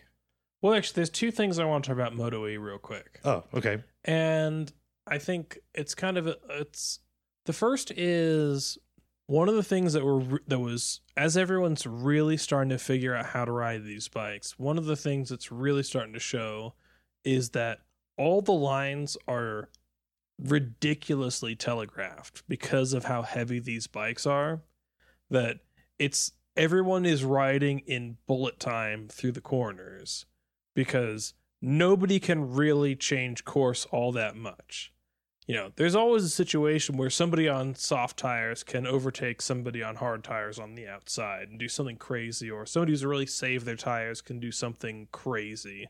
But it's not really the case in Moto E because the bikes are so heavy that once you've picked your line going into the corner, it's just not changing unless somebody stuffs you on the inside and you're going to yield. Nothing will ever change and there's so much time to react that it's kind of it's sort of it's almost glacial through the corners right now. And i feel like there's a comp, there's a couple things going on here. One is just the bikes are so heavy because the batteries are so heavy but also there hasn't been a dedicated tire for the moto e class yet and I feel like this is something that I kind of want to see explored. I feel like it's not even going to happen next year. It's going to be the year after that somebody really starts putting some investment and attention into this. But it's something to think about is are we going to have multiple competitors or multiple manufacturers for batteries and for tires come in and for the bikes and the frames? how are they going to spin this off from the ego league into a proper electric uh you know formula league well if panasonic got involved as a sponsor that would definitely shake some things up yeah uh you know i don't see how that could hurt them i mean it's really their main business if you look at all the things that they do, it's the biggest thing that they do. I feel like the one thing that actually needs to be standard that they can only be one manufacturer for is batteries. There needs to be like one guaranteed battery supplier. I'm cool with two tire manufacturers, but there needs to be just one battery, the same way that everyone runs the same fuel. Okay, I'm with you there. Uh it should be someone really big though, like Tesla or Panasonic, like someone who's like on the very edge of like, okay, we can make a custom battery designed for whatever the fuck.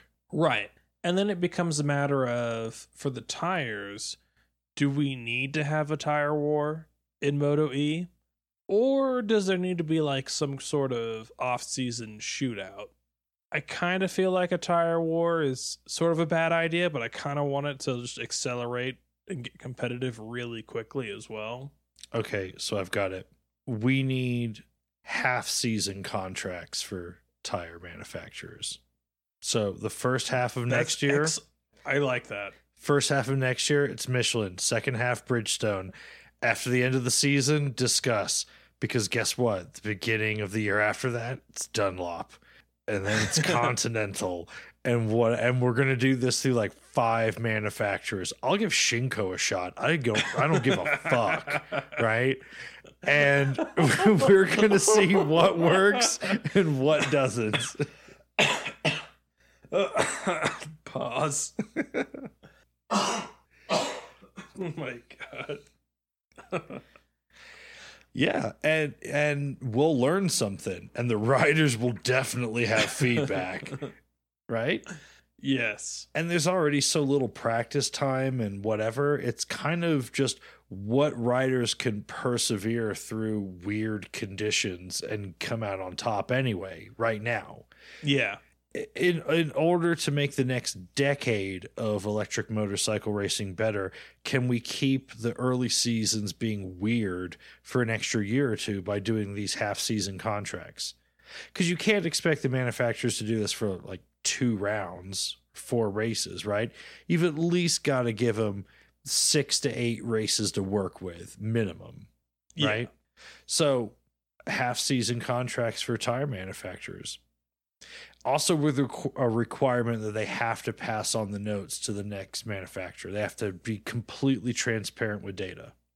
So another element here is just for the batteries. This is where we really tie this in to the the consumer market, which is they should be forced whatever battery manufacturer, whatever battery supplier they have. This is where we need to start transitioning and we need to aim at some point in the future to a sort of universal battery and they should pick a consumer semi universal battery, or at least a battery that's available for other uh, manufacturers to buy, so that then we can start moving towards this model of hey, you're not just developing a frame for racing, you're potentially developing a frame for your own electric bike to sell to consumers on the street. I Mhm. feel like there needs to be that tie in there as well. Yeah. Okay. even better if they can be swappable batteries so that we can actually do warm up and sighting laps and not freak out and have to plug the bikes in. Well, I like the swappable batteries because I'd like there to be two kinds of races. I like the I like the the two race system that's been going that's been shoehorned into this year because they lost the early rounds. But I'm also open to the idea of having a year where they just do one race and it's a flag to flag with battery swaps. Oh, you can't swap bikes, but you have to swap batteries. Yeah. I like it. Yeah. I think that would be really fun. And there's no reason that can't be done. I'm trying to think of all the ridiculous contraptions they'll come up with for swapping the batteries. especially when pit stops and all of that are such a part of auto racing, which are vehicles that clearly have more tire technology and better range, but they just inject it because it makes races interesting. Now, normally you're the purist here, but I'm almost kind of a little hesitant to go with that idea because motorcycle has always been kind of this super purist thing where there's no refueling, there's no tire changes. Most What are you time, talking about? It's all over TT racing, Isle of Man, all that stuff. Uh, I mean, but normally, In, especially in GP racing, Yeah. it has traditionally been unless in the modern era, weather dictates flag to flag. It's been yes. Yeah, unless it's purely for a tire change, it's one bike, one rider, one tank of fuel, you know, one set of tires, no radio, just go see what happens. Well, and endurance racing like Suzuka and, and all of that, they, you know, it's pit and change riders. But yeah, I, I get what you're saying. Mm, but again, electric racing, we don't need it to just be an electric equivalent of gas racing. We need to figure out what electric racing does better than gas motorcycle racing and focus on that. It doesn't need to be a replacement for gas bike racing because that's a losing game. Figure out what it does better. And I think the battery swaps and the pit stops is just a built in plus. Just add that level to it. Yeah. Fans don't have a problem with it. It's the only fucking thing that makes Formula One sort of interesting. Yeah. In fact, Formula One has to invent silly rules like you're required to use all of the different tire compounds throughout your pit stops in an effort to make something happen. You have to pick two different tires and you're you're you're required to do one pit stop. It's bullshit. Yes. And the fucking bullshit Mario Kart DRS system, but you know, you know, Yeah. I'm I'm already upset. Let's let's just move on. Okay, so Moto 3, everybody crashed. Oh my god, this race was absolute carnage. And I've said it multiple times and I'm going to say it again. Oddly, Moto 3 is too slow to be safe. They need to have faster bikes so that drafting is less of a factor and so the grid can spread themselves out more, especially just even on the first lap in order to get a little bit more space, spread the pack out a bit more, and just lower the risk. Because how many of these races have we had in the last like three years? We've had at least 10 races where more than 10 people have crashed out.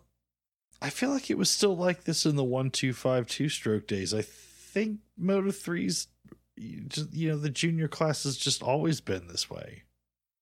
And Yes, people love it. The 250 and the 500 class were that way at those times. Uh, nah, no, I feel like the premier class always always did a pretty good job of you know having their standout winners and everybody else and I I don't know. I don't know. My my I feel like it with a little bit more power, allowing the grid to spread out a little bit more, because you can't overcook the tires on those bikes. It's they're just too good because they're made too well for that class. And really they need something to spread the pack out a little bit and just not have it be this ridiculous. Okay, but see, this is where I become the traditionalist again. I love the idea of super minimalist racing with the smallest conceivable engines for what we're watching. If we could get, you know, because the tracks are so big and so long, right? We can't do 50cc racing anymore at this level. But if it were possible to create these much smaller tracks that everyone else could still see and not get gypped, you know, with their their tickets, right? I would be down to watch 50cc four stroke racing or whatever. I love the idea of people you know remove all of the horsepower advantages, remove all of that and you just want to see pure skill, luck of the draw, you know, playing a small factor of it, but over the course of the season, the cream rises to the top. You know, 16 year olds hanging on like flags. I don't want to get rid of that, but I get why 400 twins would be a great idea. And commercially, it would inject huge life and really legitimize the smaller to mid middleweight class that's emerged, things like the Ninja 400 and the R3 and all of that, it would really legitimize those bikes and boost sales for them.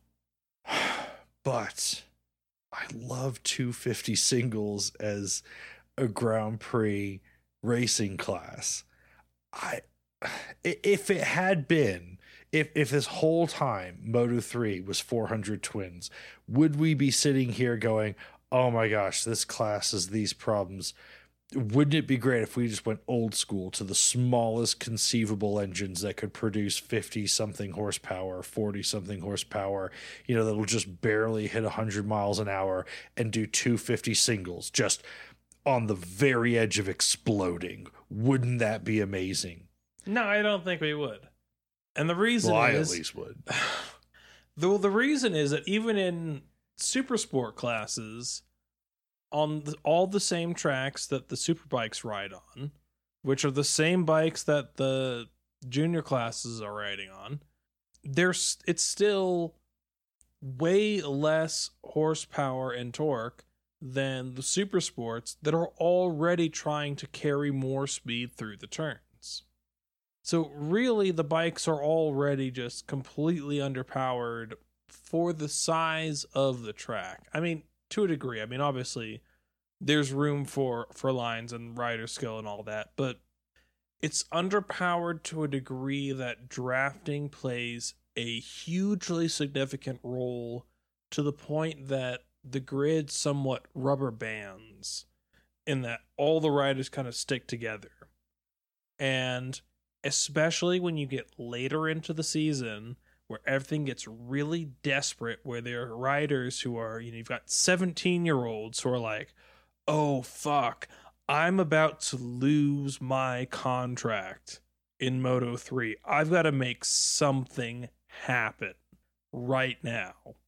And in the middle of a race just overcook it and all of a sudden you have 14 people crash out of a race like it's insane It's fun to watch.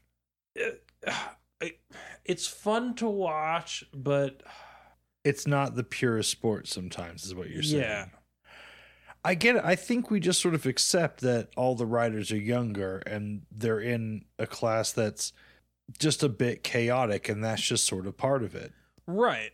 But you know, it's always going to be fierce competition because there's always these new riders, and some are going to rise to the top, some aren't. And yes, it's a little bit chaotic, but it doesn't need to be the Hunger Games. Like, Hunger Games. like it doesn't need to be this brutal. All right. And I feel like there's a little bit of a safety factor here that needs to be considered. Okay. All right. Well, we're running out of time. Let's move on to Moto 2. Mhm. All right. So Moto 2, nothing happened. I mean, literally nothing. Okay. Marquez's uh, championship lead grew by three points. Except for Luthi not crashing out this time. The the top group was exactly the same as it was in the last race. Uh Marquez not crashing out, all that stuff. You know, last time we said this made Marquez and Moto 2 instantly the most interesting class right now. Well, that's still the same because well, nothing really happened. Well, this is a this is the part of the season that I feel like a lot of people don't calculate correctly, which is like, you know, when Marquez won his fairly tight season against Dovi, people were like, "Oh, Dovi gained ground on Marquez because he finished a place ahead of him and gained like three points."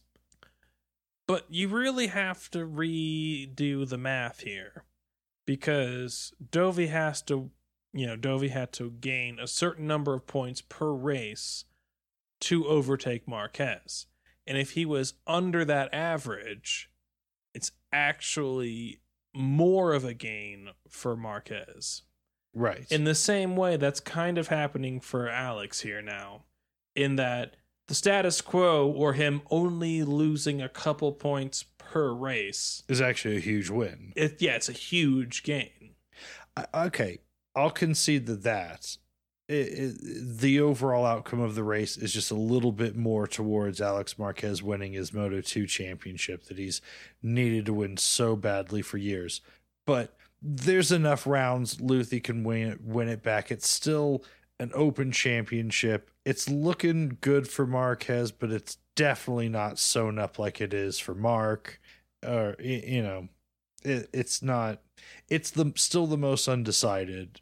Mm. Well, You know, we've got to see what happens. Um, I, I'm still I'm gonna look forward to the next Moto 2 race as much as I looked forward to this one, but this was like I've said this before about races, and this was like how GP was before Silverstone, where I said, you know, every once in a while you're watching you know, your favorite TV drama, and there's just like a an episode where two characters are locked in a room together for the whole episode, and really plot wise for your show, nothing happens. This was one of those races. Yeah. It was a character building episode. Exactly. And and that's really all I can say about about this round for Moto 2. I wish I could say more, but that's really all that happened Yeah. All right. Let's move right on to GP then. to GP. So this was a pretty interesting race in that of the top five finishes, four were Yamahas, incredibly uncharacteristic of this season. The commentators are really big on pushing this narrative that Yamaha's fixed their problems. I don't think they have.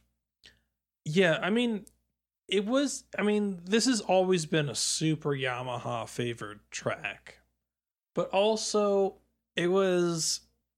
I don't know. I mean, really, this isn't so much a Yamaha favored track as the Ducatis are complete trash, Oh yeah, they're they're At this- castrated here completely. Yes. and and Rins crashed out. yeah. That's really what happened here. Right. Now, Quartararo did show up with the goods, fought for that second place hard, and won it. I don't think he was ever going to beat Marquez. I know it looked like it. Marquez, I think, thought, okay, you know what? We've had the last six rounds in either Moto 2 or GP, someone just hanging behind the leader, learning something about their new competitor, and then pulling something out on the last lap. And Marquez, after getting cheated out, not cheated out, but beaten out on the last two laps, and because of the way Mark Marquez's mind works, globally humiliated twice in a row. He was never It's more like four times in a, four times. okay, whatever. But yeah, Mark Marquez can't accept just that he's destroying the championship, right? And that's just how his mind works, whatever.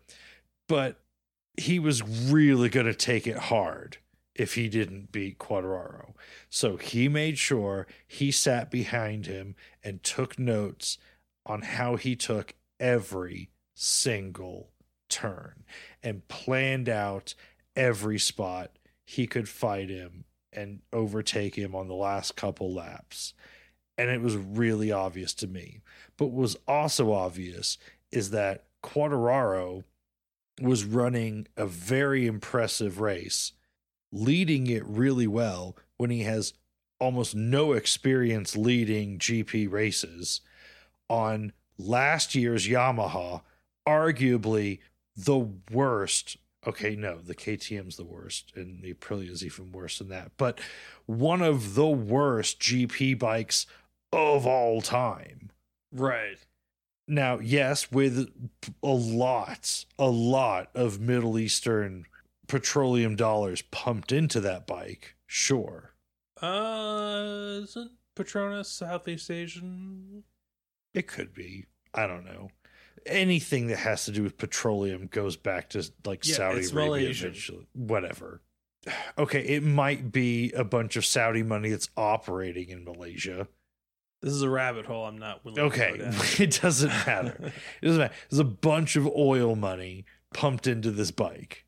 It, it's as good as last year's Yamaha can possibly ever be, which Yeah, is still nowhere near Repsol Honda, right? right. That's just a reality.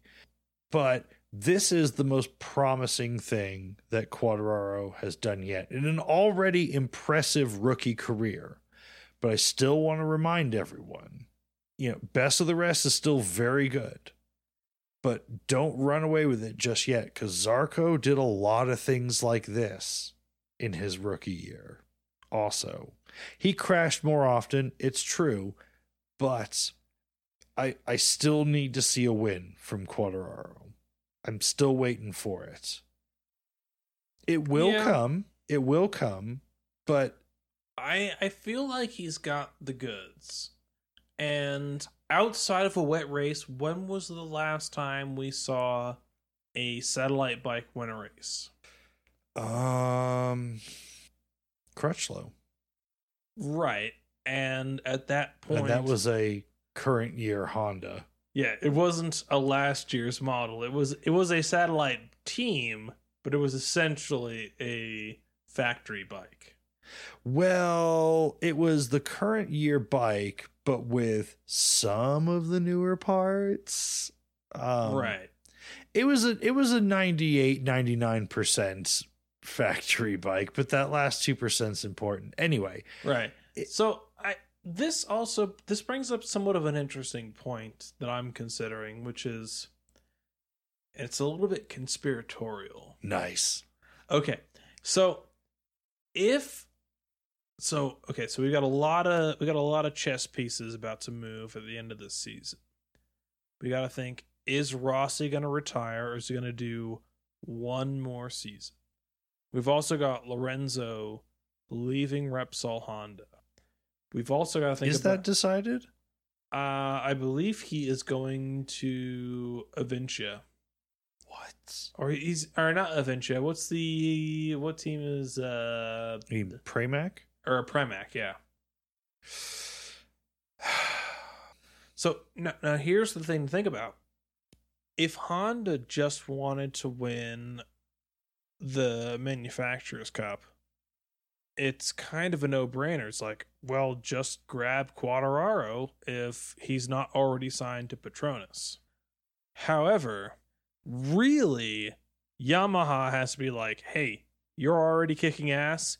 Do you want pretty much the same bike but just better? Come to uh, the factory Yamaha team. Honda cannot get Quartararo because he and Marquez would split points. Well, I have. Well, my theory is that here here's the conspiratorial angle here, which is Honda is in a posi- in this position where they've got their Rossi, who they're hanging on to for a long time. Which they should. and are set up to make this dynasty. And it was almost kind of a bad thing in hindsight when um, Pedrosa came second every time against Marquez in the 2014 season Right. because Marquez is po is poised to surpass Rossi and become the greatest of all time on Statistically. Yeah. yeah. statistically. So, in a way, if they can, they're somewhat motivated to sandbag their second bike. Yeah. Whereas if they just wanted to be the best team, absolutely it would make perfect sense. Try and sign Quartararo. Right. But I don't think they will. I agree. So who are they going to pick? Mm. Because it kind of doesn't feel like, you know, sniping Morbidelli or Rins makes a lot of sense.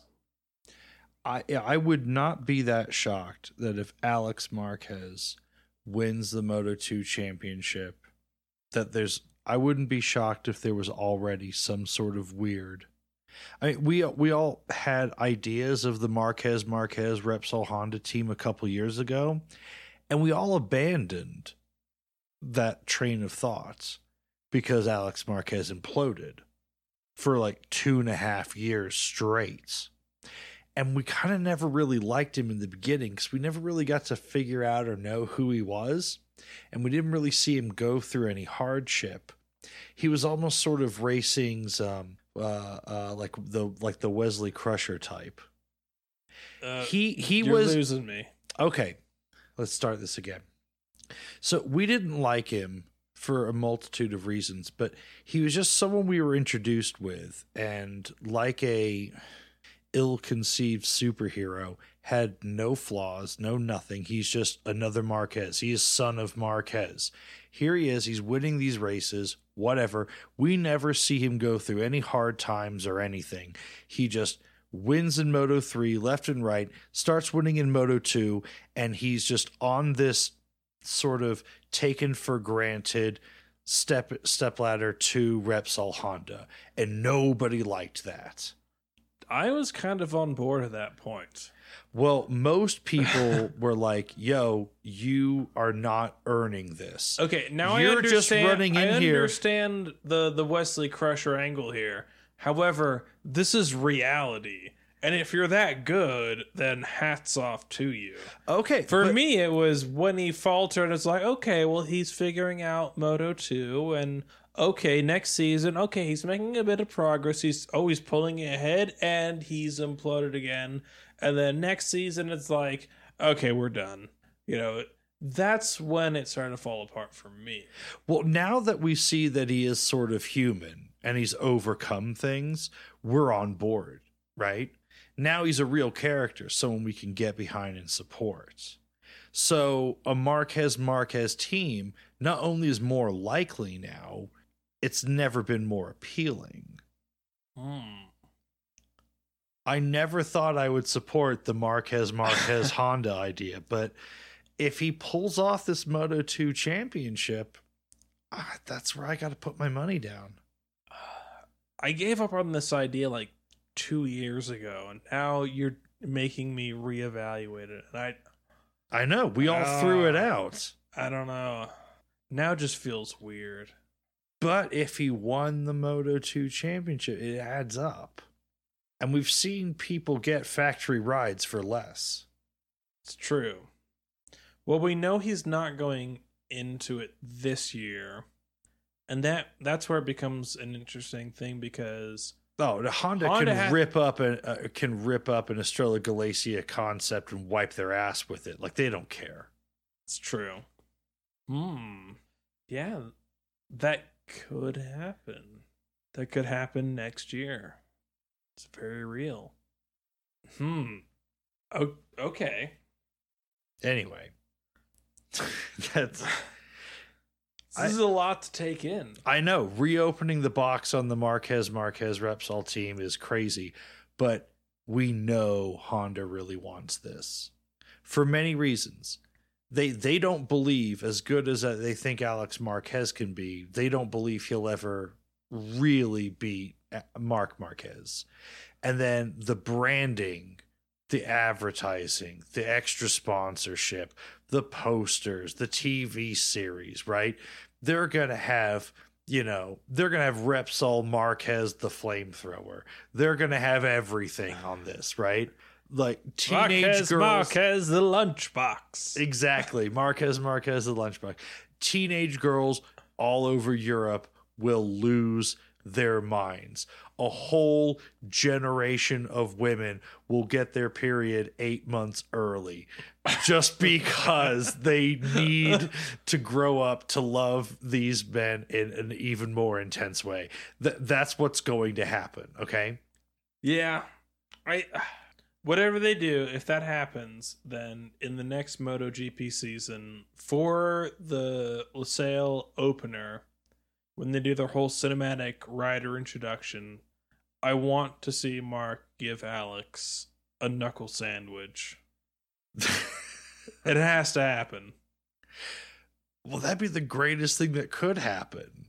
To not just have them be sort of interesting characters on their own, but also have some sort of like weird, like Oasis dynamic. Like, what could be better?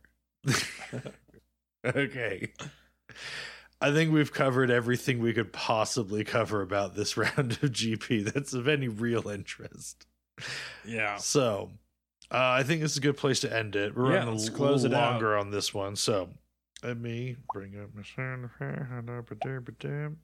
Okay, so to close out this episode, reminding everyone. Oh, you know what? Before we go out, and I'm going to mention this for the next like three or four episodes in a row. We have identified something that we call R6 behavior. And it's different than Gixxerism. It's usually a little bit more uh, conscious of who's watching you. You know, we mentioned earlier that let's say you get a group of guys in a in a I, I think I put it this way practicing your wheelies behind Walmart or wherever, Gixxerism. Riding slow circles in front of Walmart looking like you're about to do wheelies, R6 behavior, right? We're asking people to write in with examples and ask us, you know, submissions. Is this or is this not R6 behavior? and it's different than Gixxerism, but they're very close. All right. And I think we've moved into an area where sport bikes are about the least popular they've ever been and kind of like on the fringe of motorcycle society. That the people that are gravitating towards this now are of a really even more unusual breed than they used to be. And we are seeing some of the strangest sport bike behavior we've seen in decades and I want people to give us examples and let's reflect on this. All right. So send us yeah, yeah, your R give us your R6 behavior submissions. Also leave us ratings and reviews on whatever site, your service, or whatever you prefer. You should also get out the email address. Yes. You send everything to contact at nokomoto.com. Stay That's t- not right. Oh, sorry contact at nokomotopodcast.com. Stay tuned for, oh, watch Night Riders. Watch Night Riders. It's coming up next week, the next episode you hear? Uh, after. Yeah. No, because this drops next week. And in that same week, we're headed to AIM. So the Monday following AIM, the 29th or 30th, they'll hear Night Riders. That's what I said. So not this this is your last alert to watch Night Riders. Okay, yes, sorry. All right. Yeah. Jeez. Okay. Wow. Sorry, okay. I got the timeline mixed up. And then, yeah, so this is your last alert to watch Night Riders, and then it's gonna be hard. Yeah. Just understand, we don't expect this to be an easy task. It's it's gonna take some dedication, but it's ultimately worth it. yeah. And so then there's nothing left to say but stay safe and stay tuned. After Night Riders, expect a lot of AIM coverage, maybe even a little roundtable episode with Cleveland Moto and with the Misfits. Mm. We'll see what happens there. And there we go. Let's do the outro. And I don't want to die. Just want to ride on my motor.